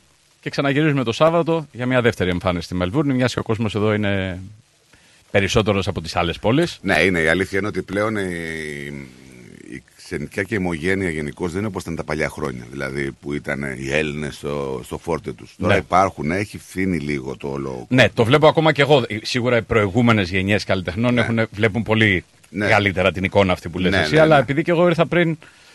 Ήρθα πρώτη φορά το 2007. Ε, δεν είναι και λίγο. Οπότε είναι αρκετά χρόνια. Ναι. Α πούμε, έχει αλλάξει 16 λίγο η χρόνια. γενιά. Ε, Παρ' όλα αυτά. Βλέπεις ξέρεις, ότι υπάρχει μια ναι, πτώση. Δεν είναι 30 χρόνια, αλλά Όχι, βλέπεις αλλά ότι υπάρχει. υπάρχει μια διαφορά. Υπάρχει. Το καλό είναι βέβαια ότι. Η Μελβούνη κρατάει ακόμα λίγο. Κρατάει και Ναι, παρακολουθώ αυτό που είπαμε και πριν, ότι βλέπω νεολαία Ναι, ναι. στις εμφανίσεις μου. Και αυτό με κάνει Ξέρεις. και χαίρομαι περισσότερο, όχι για μένα προσωπικά, ότι η νεολαία δεν χάνεται. Ε, ακολουθεί λίγο την Και ελληνική για σένα μουσική. όμως, σαν, να- σαν άπλο και σε καλλιτέχνη. Σίγουρα λέω, αλλά πέρα από το δικό μου το κομμάτι. Ναι, εντάξει. Ε, για μένα είναι καλό, θα σου πω και για τον κάθε καλλιτέχνη, να έχει πάντα νεολαία. Γιατί η νεολαία είναι. μπαίνει στην επόμενη γενιά. Αν είχες μόνο τους πενιντάριδες, να πω εγώ, που είναι η ηλικία μας, Ναι. θα έλεγες ότι, οκ, αυτό σε 3, 4, 5 χρόνια θα σταματήσει. Ναι. Όταν όμως έχεις παιδιά που είναι 18, 20, 22, βλέπεις ότι είναι κάτι η επόμενη υπάρχει γενιά ακόμα. μέσα στα Ξέρεις πράγματα κάτι και αυτό σου όμως. δημιουργεί ένα extension. Ξέρεις κάτι όμως. Σου δημιουργεί και μια υποχρέωση. Άμα το σκεφτείς ότι πρέπει να τους κρατήσεις αυτούς. Σίγουρα. Αυτή είναι η υποχρέωση που έχουμε, θεωρώ, όλοι οι καλλιτέχνες ερχόμενοι στο εξωτερικό και αντιπροσωπεύοντας την ελληνική μουσική. Ναι, ναι, Το ότι έτσι. έχεις νέα παιδιά αυτής της ηλικίας 18 χρονών ή 20 χρονών, ξέρεις, είναι και λίγο καλό και κακό. Γιατί εγώ και ο Στράτος έχουμε 12 χρόνια εδώ. Ναι. Συγγνώμη, σε διακόπτω. Έχουμε φέρει- Με Μπαρσελόνα λέει ο ιδιοκτήτης του ραδιοφωνού, ο Γιώργος, ο Μπατσιάς. με Μπαρσελόνα λέει Είμαστε καθόμαστε, παρέα. καθόμαστε μαζί. Λέει, Ε, στο να, στάδιο. είδες που σου λέω εγώ. Λυπάμαι και αυτό Παναθηναϊκός. Ναι, τι να κάνει. τι να κάνει. Καλός άνθρωπος, σοβαρός άνθρωπος πρέπει να είναι. Είναι, είναι. είναι, είναι. Ε, ήθελα να σου πω λοιπόν ότι εγώ και ο Στράτος έχουμε 12 χρόνια εδώ ε, και έχουμε φέρει τα παιδιά μας μαζί. Ναι. Ναι, αλλά η Ελλάδα μάτωσε σε αυτό το πράγμα. Φύγαμε. Αυτό ναι, αυτό είναι απώλεια. για τη Κατάλαβες χώρα. τώρα ότι οι Ναι. νέοι αυτοί, τα παιδιά που φέραμε εμείς εδώ, σήμερα είναι σε ηλικία να έρθουν να σε ακούσουν. Ναι. Α, οπότε λες ότι είναι κόσμος Ε, που έχει έρθει από Ελλάδα, ίσως. Μπράβο. Ε. Ε, Και αυτός ο κόσμος, γιατί αυτός ο κόσμος έκανε και καλά. Δηλαδή, ένα καλό ήταν ότι τα Ελληνόπουλα που ήταν εδώ πέρα, γεννημένα εδώ, Ναι. αναπτύξαν τα ελληνικά τους. Ναι. Μιλάνε καλύτερα. Ναι, ναι, ναι, σίγουρα. Γιατί Κάνοντας έρχονται παρέα σε με άλλα καθημερινότητα παιδιά. με, Έτσι. με Έλληνες που ήρθαν από την Έγινε ένα Ελλάδα. πάντρεμα, ρε παιδί. Έτσι μου, ακριβώς. τώρα. Ένα refresh. να Ε, το πω βέβαια, εγώ. βέβαια. Έτσι ακριβώς. Αυτό το refresh μπορεί να πονάει την πατρίδα γιατί η πατρίδα έχασε τον Σίγουρα, κόσμο. σίγουρα. Από την άλλη μεριά όμως. Απ' Βλέπεις; απ' την άλλη Είναι μια τονοτική ένεση στην ουσία για τους Έλληνες του εξωτερικού. εξωτερικού. Μμ. Γιατί αυτό το κύμα το μεγάλο του 10, 11, 12 που υπήρχε στην Ναι. Ελλάδα εκεί υπήρχε μεγάλη. Ναι, φυγή. μετά το μνημόνιο εκεί, Βέβαια. επειδή υπήρχε μεγάλη κρίση και δυσκολία και στις δουλειές, οικονομικά ο κόσμος ήταν δύσκολα τα πράγματα. Πολλοί φύγανε. Βέβαια, βέβαια. Πολλοί φύγανε γιατί υπήρχε αδιέξοδο. Ναι. Όπως και να το κάνεις. Ε, φυσικά η πιο κλεισέ ερώτηση είναι πριν lockdown, πριν COVID και μετά COVID. Ναι, είναι το καινούριο το. Έτσι. είναι η ερώτηση που κάνουμε σε όσους έχετε εδώ πέρα. Μια περίοδο που δοκιμαστήκατε. Πολλοί καλλιτέχνες. Στο κομμάτι δηλαδή των μετα lockdown και. Όχι των δοκιμα. εμφανίσεων. Εμείς ήμασταν Σας βάρεσε πάρα αυτοί πολύ. που πληρώσαμε την ύφη, να το πω Ναι, έτσι. ναι. Γιατί ήμασταν οι πρώτοι που η δουλειά πέθανε Σταμάτησε, αφού σταματήσανε και οι όλες τελευταίοι μαζικές- που αναστήσαμε αυτή τη δουλειά. Δηλαδή δουλεύαν όλες οι υπόλοιπες δουλειές κάποια στιγμή και η δικιά μας ήταν ακόμα στο, στο περίμενε. Δηλαδή και έχω και ανθρώπους που είναι άνθρωποι γνωστοί, τραγουδιστές και μουσικοί και αυτά που κάνανε χρόνια το επάγγελμα και Ναι. αναγκαστήκαν την περίοδο αυτή Να κάνουν κάτι άλλο. θα να πεις, κάνουν ε, κάτι βέβαια. άλλο. Ναι. Και, και καλά κάνανε φυσικά. Γιατί Καλά, τι εννοείται. θα δεν κάνει. είναι, Δηλαδή, δεν το άμα έχεις συζητάμε. δηλαδή. Δεν το συζητάμε. Να έχεις οικογένεια και να Ε, έχεις τα βέβαια. έξοδα να τρέχουν τα ενίκαια το ένα το άλλο, τι θα κάνεις; Δεν είναι. Έχει επανελθεί η νύχτα στην Ελλάδα όπως ήταν, δηλαδή προ-COVID. Δηλαδή ε, έχουμε σου πω. σημάδια βελτίωσης; Ε, Φέτος, από ό,τι μαθαίνω, γιατί σου είπα λείπω από το Σεπτέμβριο, ειδικά ανελειπώς, επειδή ήμουν Αμερική, Καναδά, Παναμά, ήρθα εδώ τώρα. Γενικά έχω, λείπω από τα δρόμενα εκεί. Αλλά ακούω γενικά και από φίλους, καλλιτέχνες. Ε, βλέπω ότι τα πράγματα ανοίξανε ανέλπιστα καλά. Δηλαδή η επιστροφή μετά από τον COVID Είχε και ο, ο κόσμος λαχτάρα. Είχε Βο- βα- βοήθησε ε, αυτό. Θεωρώ ότι ο κόσμος επειδή ήταν κλεισμένος και ίσως να συνειδητοποιήσει ότι. Θα το πω έτσι λίγο λαϊκά, ας πούμε, ότι μια ζωή την έχουμε που λέει καμιά φορά και ο Έλληνας. Μπορεί να σκέφτηκε ότι δεν πάμε εδώ, δεν πάμε εκεί, πρέπει να κάνουμε οικονομία, πρέπει, πρέπει, πρέπει. πρέπει. Έχοντας αυτή την κατάσταση αυτά τα δύο-τρία χρόνια, νομίζω ότι μπορεί να μπει και λίγο στο μυαλό κάποιου ότι ας βγούμε και έξω, να, Όχι, να αδερφέ, πιούμε ένα ποτό. έσκασα. Ναι, εκτός ότι ήταν μέσα κλεισμένος, αλλά αύριο μεθαύριο χτυπά ξύλο να μην γίνει. Μπορεί να ξανά έχουμε ένα καινούργιο επεισόδιο. Να. Με κάτι άλλο. Μπορεί να μην είναι η πανδημία, μπορεί να είναι κάτι άλλο. Τώρα βλέπουμε διάφορα UFO να Είσαι, ψη- εμφανίζονται. είσαι ψηλιασμένος όμως. Μην, μην πάμε τώρα. ναι. ε, ναι, εντάξει, μετά από όλα όσα έχουμε δει, πρέπει να είμαστε και λίγο Ναι, ναι. ψηλιασμένοι. Καλά, δεν περιμέναμε να βιώσουμε ποτέ τέτοιο πράγμα. Το βιώσαμε και αυτό. Ρε, φίλε, Ναι. η Άρα από τη γενιά στιγμή που μας. βιώνεις και αυτό, κάτι που το βλέπεις μόνο στις ταινίες. Ναι, της μονική ε, μόνο φαντασίας. εκεί έμενε, ναι. Λες λοιπόν ότι δεν υπάρχει κάτι που να μην γίνει. Νομίζω ότι ο κόσμος πρέπει να είναι λίγο πιο, όπως το είπε, ψηλιασμένος. Ναι. Όχι να πάμε σε θεωρίες. Όχι, φοβισ- όχι φοβισμένος, Όχι. έτσι. Αλλά όμως ίσον αυτό για να γυρίσω στην κουβέντα που λέγαμε, να έκανε λίγο τον κόσμο ότι δεν ξέρουμε τι θα μας ξημερώσει. Α πάμε και μία φορά, δεν είπα εγώ, το μήνα να βγούμε. Ενώ πρώτα δεν έβγαινε, έβγαινε μία φορά το χρόνο κάποιος. σω λοιπόν αυτό να βοήθησε λίγο τη νύχτα, γιατί είδα ότι η κινητικότητα που είχαν τα μαγαζιά φέτος ήταν καλύτερη και από εποχές πριν από τον COVID. Δηλαδή το 18-19 ήταν τα πράγματα πολύ δύσκολα στη νύχτα. Δηλαδή, από τη μία έκανε ζημιά και από την άλλη με το που ανοίξαν τα πράγματα ο κόσμος ήταν διψασμένος να διασκεδάσει. Ναι. Και ε, βγήκε πιο πολύ έξω. Ναι, ας πούμε ότι το ρίξε λίγο παραπάνω έξω. Αν δεν υπήρχε ο COVID, νομίζω ότι θα συνεχίζαμε με μια ξέρεις, ευθεία Flat γραμμή. κατάσταση. Ναι, ναι, ναι. Ε, Κοίταξε, ούτως ή άλλως, μην ξεχνάς ότι είχαμε τα μνημόνια, πανωτά. Ο κόσμος έχανε από μισθούς, από οτιδήποτε. Έβλεπες ότι τον έπνιγε αυτό το πράγμα. Ε, αναζήτηση εργασίας, αναζήτηση πολλών πραγμάτων. Ήταν λογικό κάποια στιγμή να έρθουν τα πράγματα σε χαμηλότερο βαθμό. Δηλαδή, θυμάσαι που λέγαμε ακόμη πριν από τον COVID ότι τα εξαήμερα πεθάνανε. Καλά, τα Τα εξαήμερα πεθάνανε. Θα το προλάβει εγώ Ναι, το εμείς τα 2003, το βλέπαμε, 4. ξέρω εγώ, τα λέγαμε. Εποχές της Γλυφάδας, τώρα σου Αυτό λέω ακριβώς. Empire και... Άστο, άλλες εποχές. Και πριν. Τελειώσανε. Οπότε. Mercedes και τα λοιπά, όλα αυτά. Ήρθε σαν επιστέγασμα και ο COVID. Αμφιθέατρο και αυτά όλα τα μαγαζιά που δουλεύα. Θυμάμαι διαλέγαμε μέρα καθημερινή να πάμε σε αυτά τα μαγαζιά για να έχει λίγο πιο λίγο κόσμο. Ναι, να έχει λίγο λιγότερο. Ναι, ναι. Γιατί Παρασκευή Σάββατο έλεγες Ναι, ναι. δεν είναι να βγω έξω. Όχι, Εγώ το ε, θυμάμαι και στα μαγαζιά που δουλεύαμε. Οι καλύτερες μέρες ήταν η Τρίτη, δουλεύαμε Τρίτη. Τετάρτη, Πέμπτη. Γιατί Παρασκευή Σάββατο ήταν τόσο πολύς ο χαμός, να Ναι, το πω ναι, έτσι, ναι. που δεν περνάει και καλά και ο κόσμος και για μας ήταν δύσκολο να κάνουμε τη δουλειά. Σωστό, σωστό, σωστό. σωστό. Δυστυχώς τα πράγματα αλλάξαν, έχουν μείνει δύο μέρες. Οι οποίες δύο μπορεί να είναι μια μισή. Ναι, ναι. Γιατί αν πάμε και στα νούμερα, γιατί μια επιχείρηση κοιτάζει και τα νούμερα καλώ ή κακώς. Έτσι είναι, μωρέ. Δεν Έχεις είναι μόνο δίκιο το να έρθει πάντως. κόσμος, είναι Ναι. και το τι ξοδεύει ο κόσμος. Έχει αλλάξει και αυτό. Δηλαδή, ένα διήμερο παλιό με το σημερινό διήμερο είναι η μέρα με τη νύχτα. Ήτανε, ήτανε αυτός ο λόγος τώρα που λες, ε, ήτανε ο λόγος που κοίταξε και λίγο πιο πολύ το έξω; Δεν μιλάω τώρα. Ναι, σίγουρα, σίγουρα, Έτσι, παίζουν να- ρόλο. μιλάμε τώρα ειλικρινά. Δηλαδή, Βα- ένας βέβαια, καλλιτέχνης, μα εννοείται. Έτσι, θέλει Ευλόγητο έσοδα. είναι. Έτσι, κάνει αυτό. Όταν εσύ φτάνεις στο σημείο να δουλεύεις τι 5-6 μέρες, να δουλεύεις τις 2, σαν. ε, Και όχι με τα νούμερα που καλός ή δούλευες. κακός που ήταν. Ναι, τώρα μην κρυβόμαστε στο δάχτυλο Εκ μας, των πραγμάτων. Ναι. Οπότε θες να οργανώσεις κάτι άλλο. Το άλλο τι είναι να κάνεις περιοδίες. Σίγουρα. Έτσι, Σίγουρα. Είναι θέλεις- και αυτός ένας λόγος. Βέβαια, γιατί όταν έχεις και οικογένεια, γιατί άλλο να είσαι είναι μόνος. μέσα Στο στο ρόλο και ρόλο. αυτό. Ε, θα μου τώρα. Τώρα όποιος βγήκε και μου πει. Ένα ξέρεις και να κάτι. κάνουν δύο, Ε, δεν τώρα είναι να και μιλάμε καμιά- ειλικρινά. Όποιος βγήκε και μου πει, ξέρεις κάτι. Εγώ το κάνω για τη δόξα και μα, επειδή είμαι καλλιτέχνης και μου αρέσει να έχω τάτσι με το. Θα, σ' αρέσει. Το καταλαβαίνω. Εννοείται αυτό, αλλά, είναι υπάρχει και το οικονομικό συνδυασμός κίνητρο. πραγμάτων. Ε, βέβαια. βέβαια. Πώς θα το κάνουμε δηλαδή; Το θέμα είναι το οικονομικό κίνητρο όταν έρχεσαι.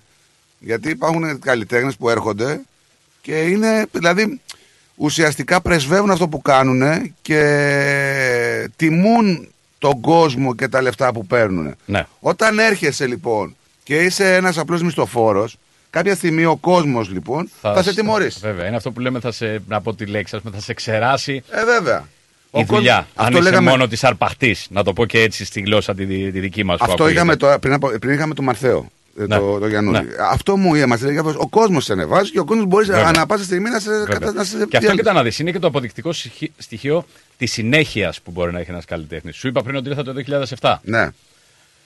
Αν ερχόμουν εγώ το 2007, έκανα απλά μόνο τη δουλειά μου, δεν έδινε καμία σημασία, δεν θα ερχόμουν και το 8. Ήρθα και το 8, ήρθα και το 11, ήρθα και το 12, το 17, Ναι. το 23. Και δεν είσαι και, Και- είσαι αντιλαμβάνεσαι. Άμα έβλεπες ότι δεν κάνεις γκελ στον κόσμο. δεν- Εννοείται. Ο πρώτος που θα ήμουν που θα έλεγα: Οκ. Ναι, δεν γίνεται. Φτάνει εκεί. Ναι, σωστό.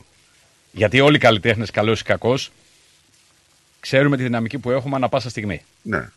Ό,τι, Όλοι. ό,τι και να δεν, λέμε. Δεν ξέρω. το, αυτό είναι. Ό,τι και να λέμε. χαρακτήρα. ήθε- ήθελα να, να, το, να σου πω Ναι. και αυτή την παρένθεση. ότι ό,τι και να λέμε, γιατί μπορεί να ακούσεις κάποιον ο οποίος δεν έχει καθόλου κοινό. Δεν έχει πια φαν, οτιδήποτε μπορεί να έχει συμβεί. Εντάξει, συμβαίνει και αυτό, να- αλλάζουν, έτσι είναι συμβαίνει, αυτά, έτσι είναι η δουλειά, η δικιά μας. Έτσι είναι, παιδιά. Αλλά να το ξέρει μέσα το, αλλά μην θέλει να το αποδεχτεί. Γι' αυτό λέω ότι στην ουσία όλοι ξέρουμε πώς είναι τα πράγματα. Απλά είναι δύσκολο για τον καλλιτέχνη όταν έχει περάσει πολύ μεγάλη επιτυχία Ναι, όταν να αρχίζει και- αποδεχτεί ότι Είναι δύσκολο. δεν έχω τόσο μεγάλη επιτυχία τώρα. Είναι λίγο και σαν τους αθλητές που όταν Ναι, στα ναι. 25 του άλλος οργώνει το γήπεδο Ναι, και στα ναι.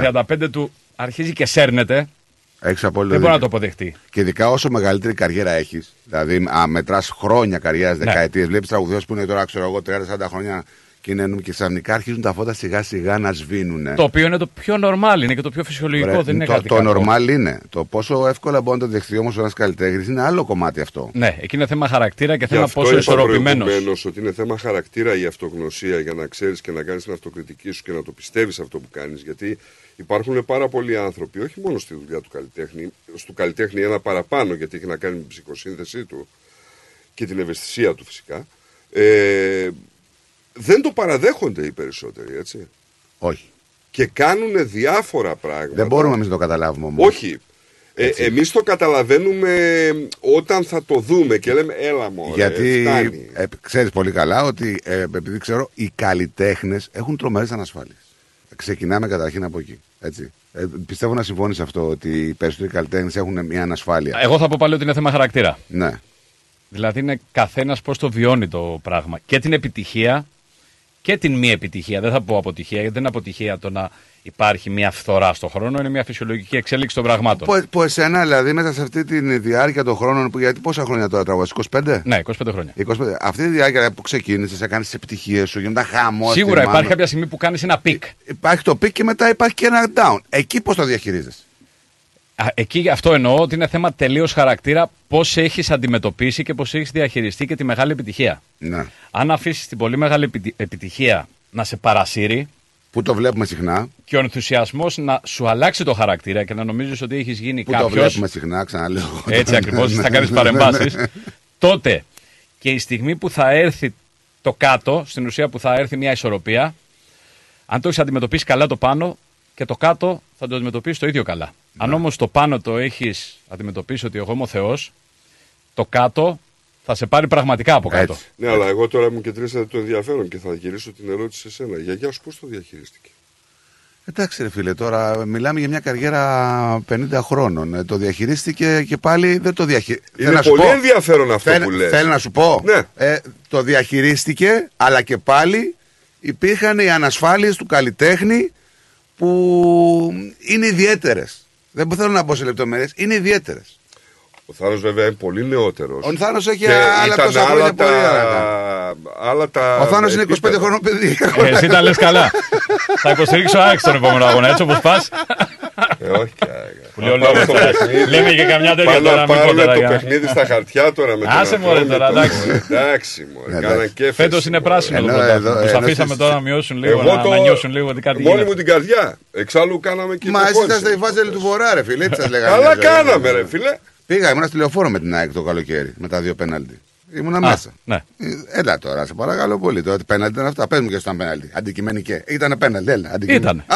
Α, Σε προδικάζει τώρα, Ήταν. έτσι αντικειμενικές. Ήταν, σε ναι, αλλά δεν προδικάζει. θα σας εγώ τώρα με Ναι. ποιο αεξής αν ήταν ή όχι. Εν τω μεταξύ αυτό με τα πέναλτι λέει έχετε πάρει τρία, έχετε πάρει πέντε, έχετε πάρει. Καλά, έξι. εντάξει, αυτό είναι Το βλακεία. θέμα δεν είναι πόσα έχεις πάρει. Το Παίζουν θέμα και τα είναι, πέναλτι, είναι κύριε. πέναλτι. Ναι, ναι, έτσι είναι. Και, και, Και εσείς παίρνετε πέναλτι. Ναι, βέβαια. Ναι, και τώρα προχθές από ό,τι διάβασα, δεν τα είδα βέβαια, αλλά Ρε, ρε παιδιά, όταν ε, έχεις ε, ε, πο- πάρα πολλές τελικές και επιθέσεις. Λογικό είναι λογικό είναι. δεν είναι να πάρεις και πέναλτι. εννοείται. Όταν μια ομάδα όμως έχει 10 επιθέσεις και έχει 20 πέναλτι, ε, κάτι Ε, συμβαίνει. εντάξει. Δεν πάει καλά.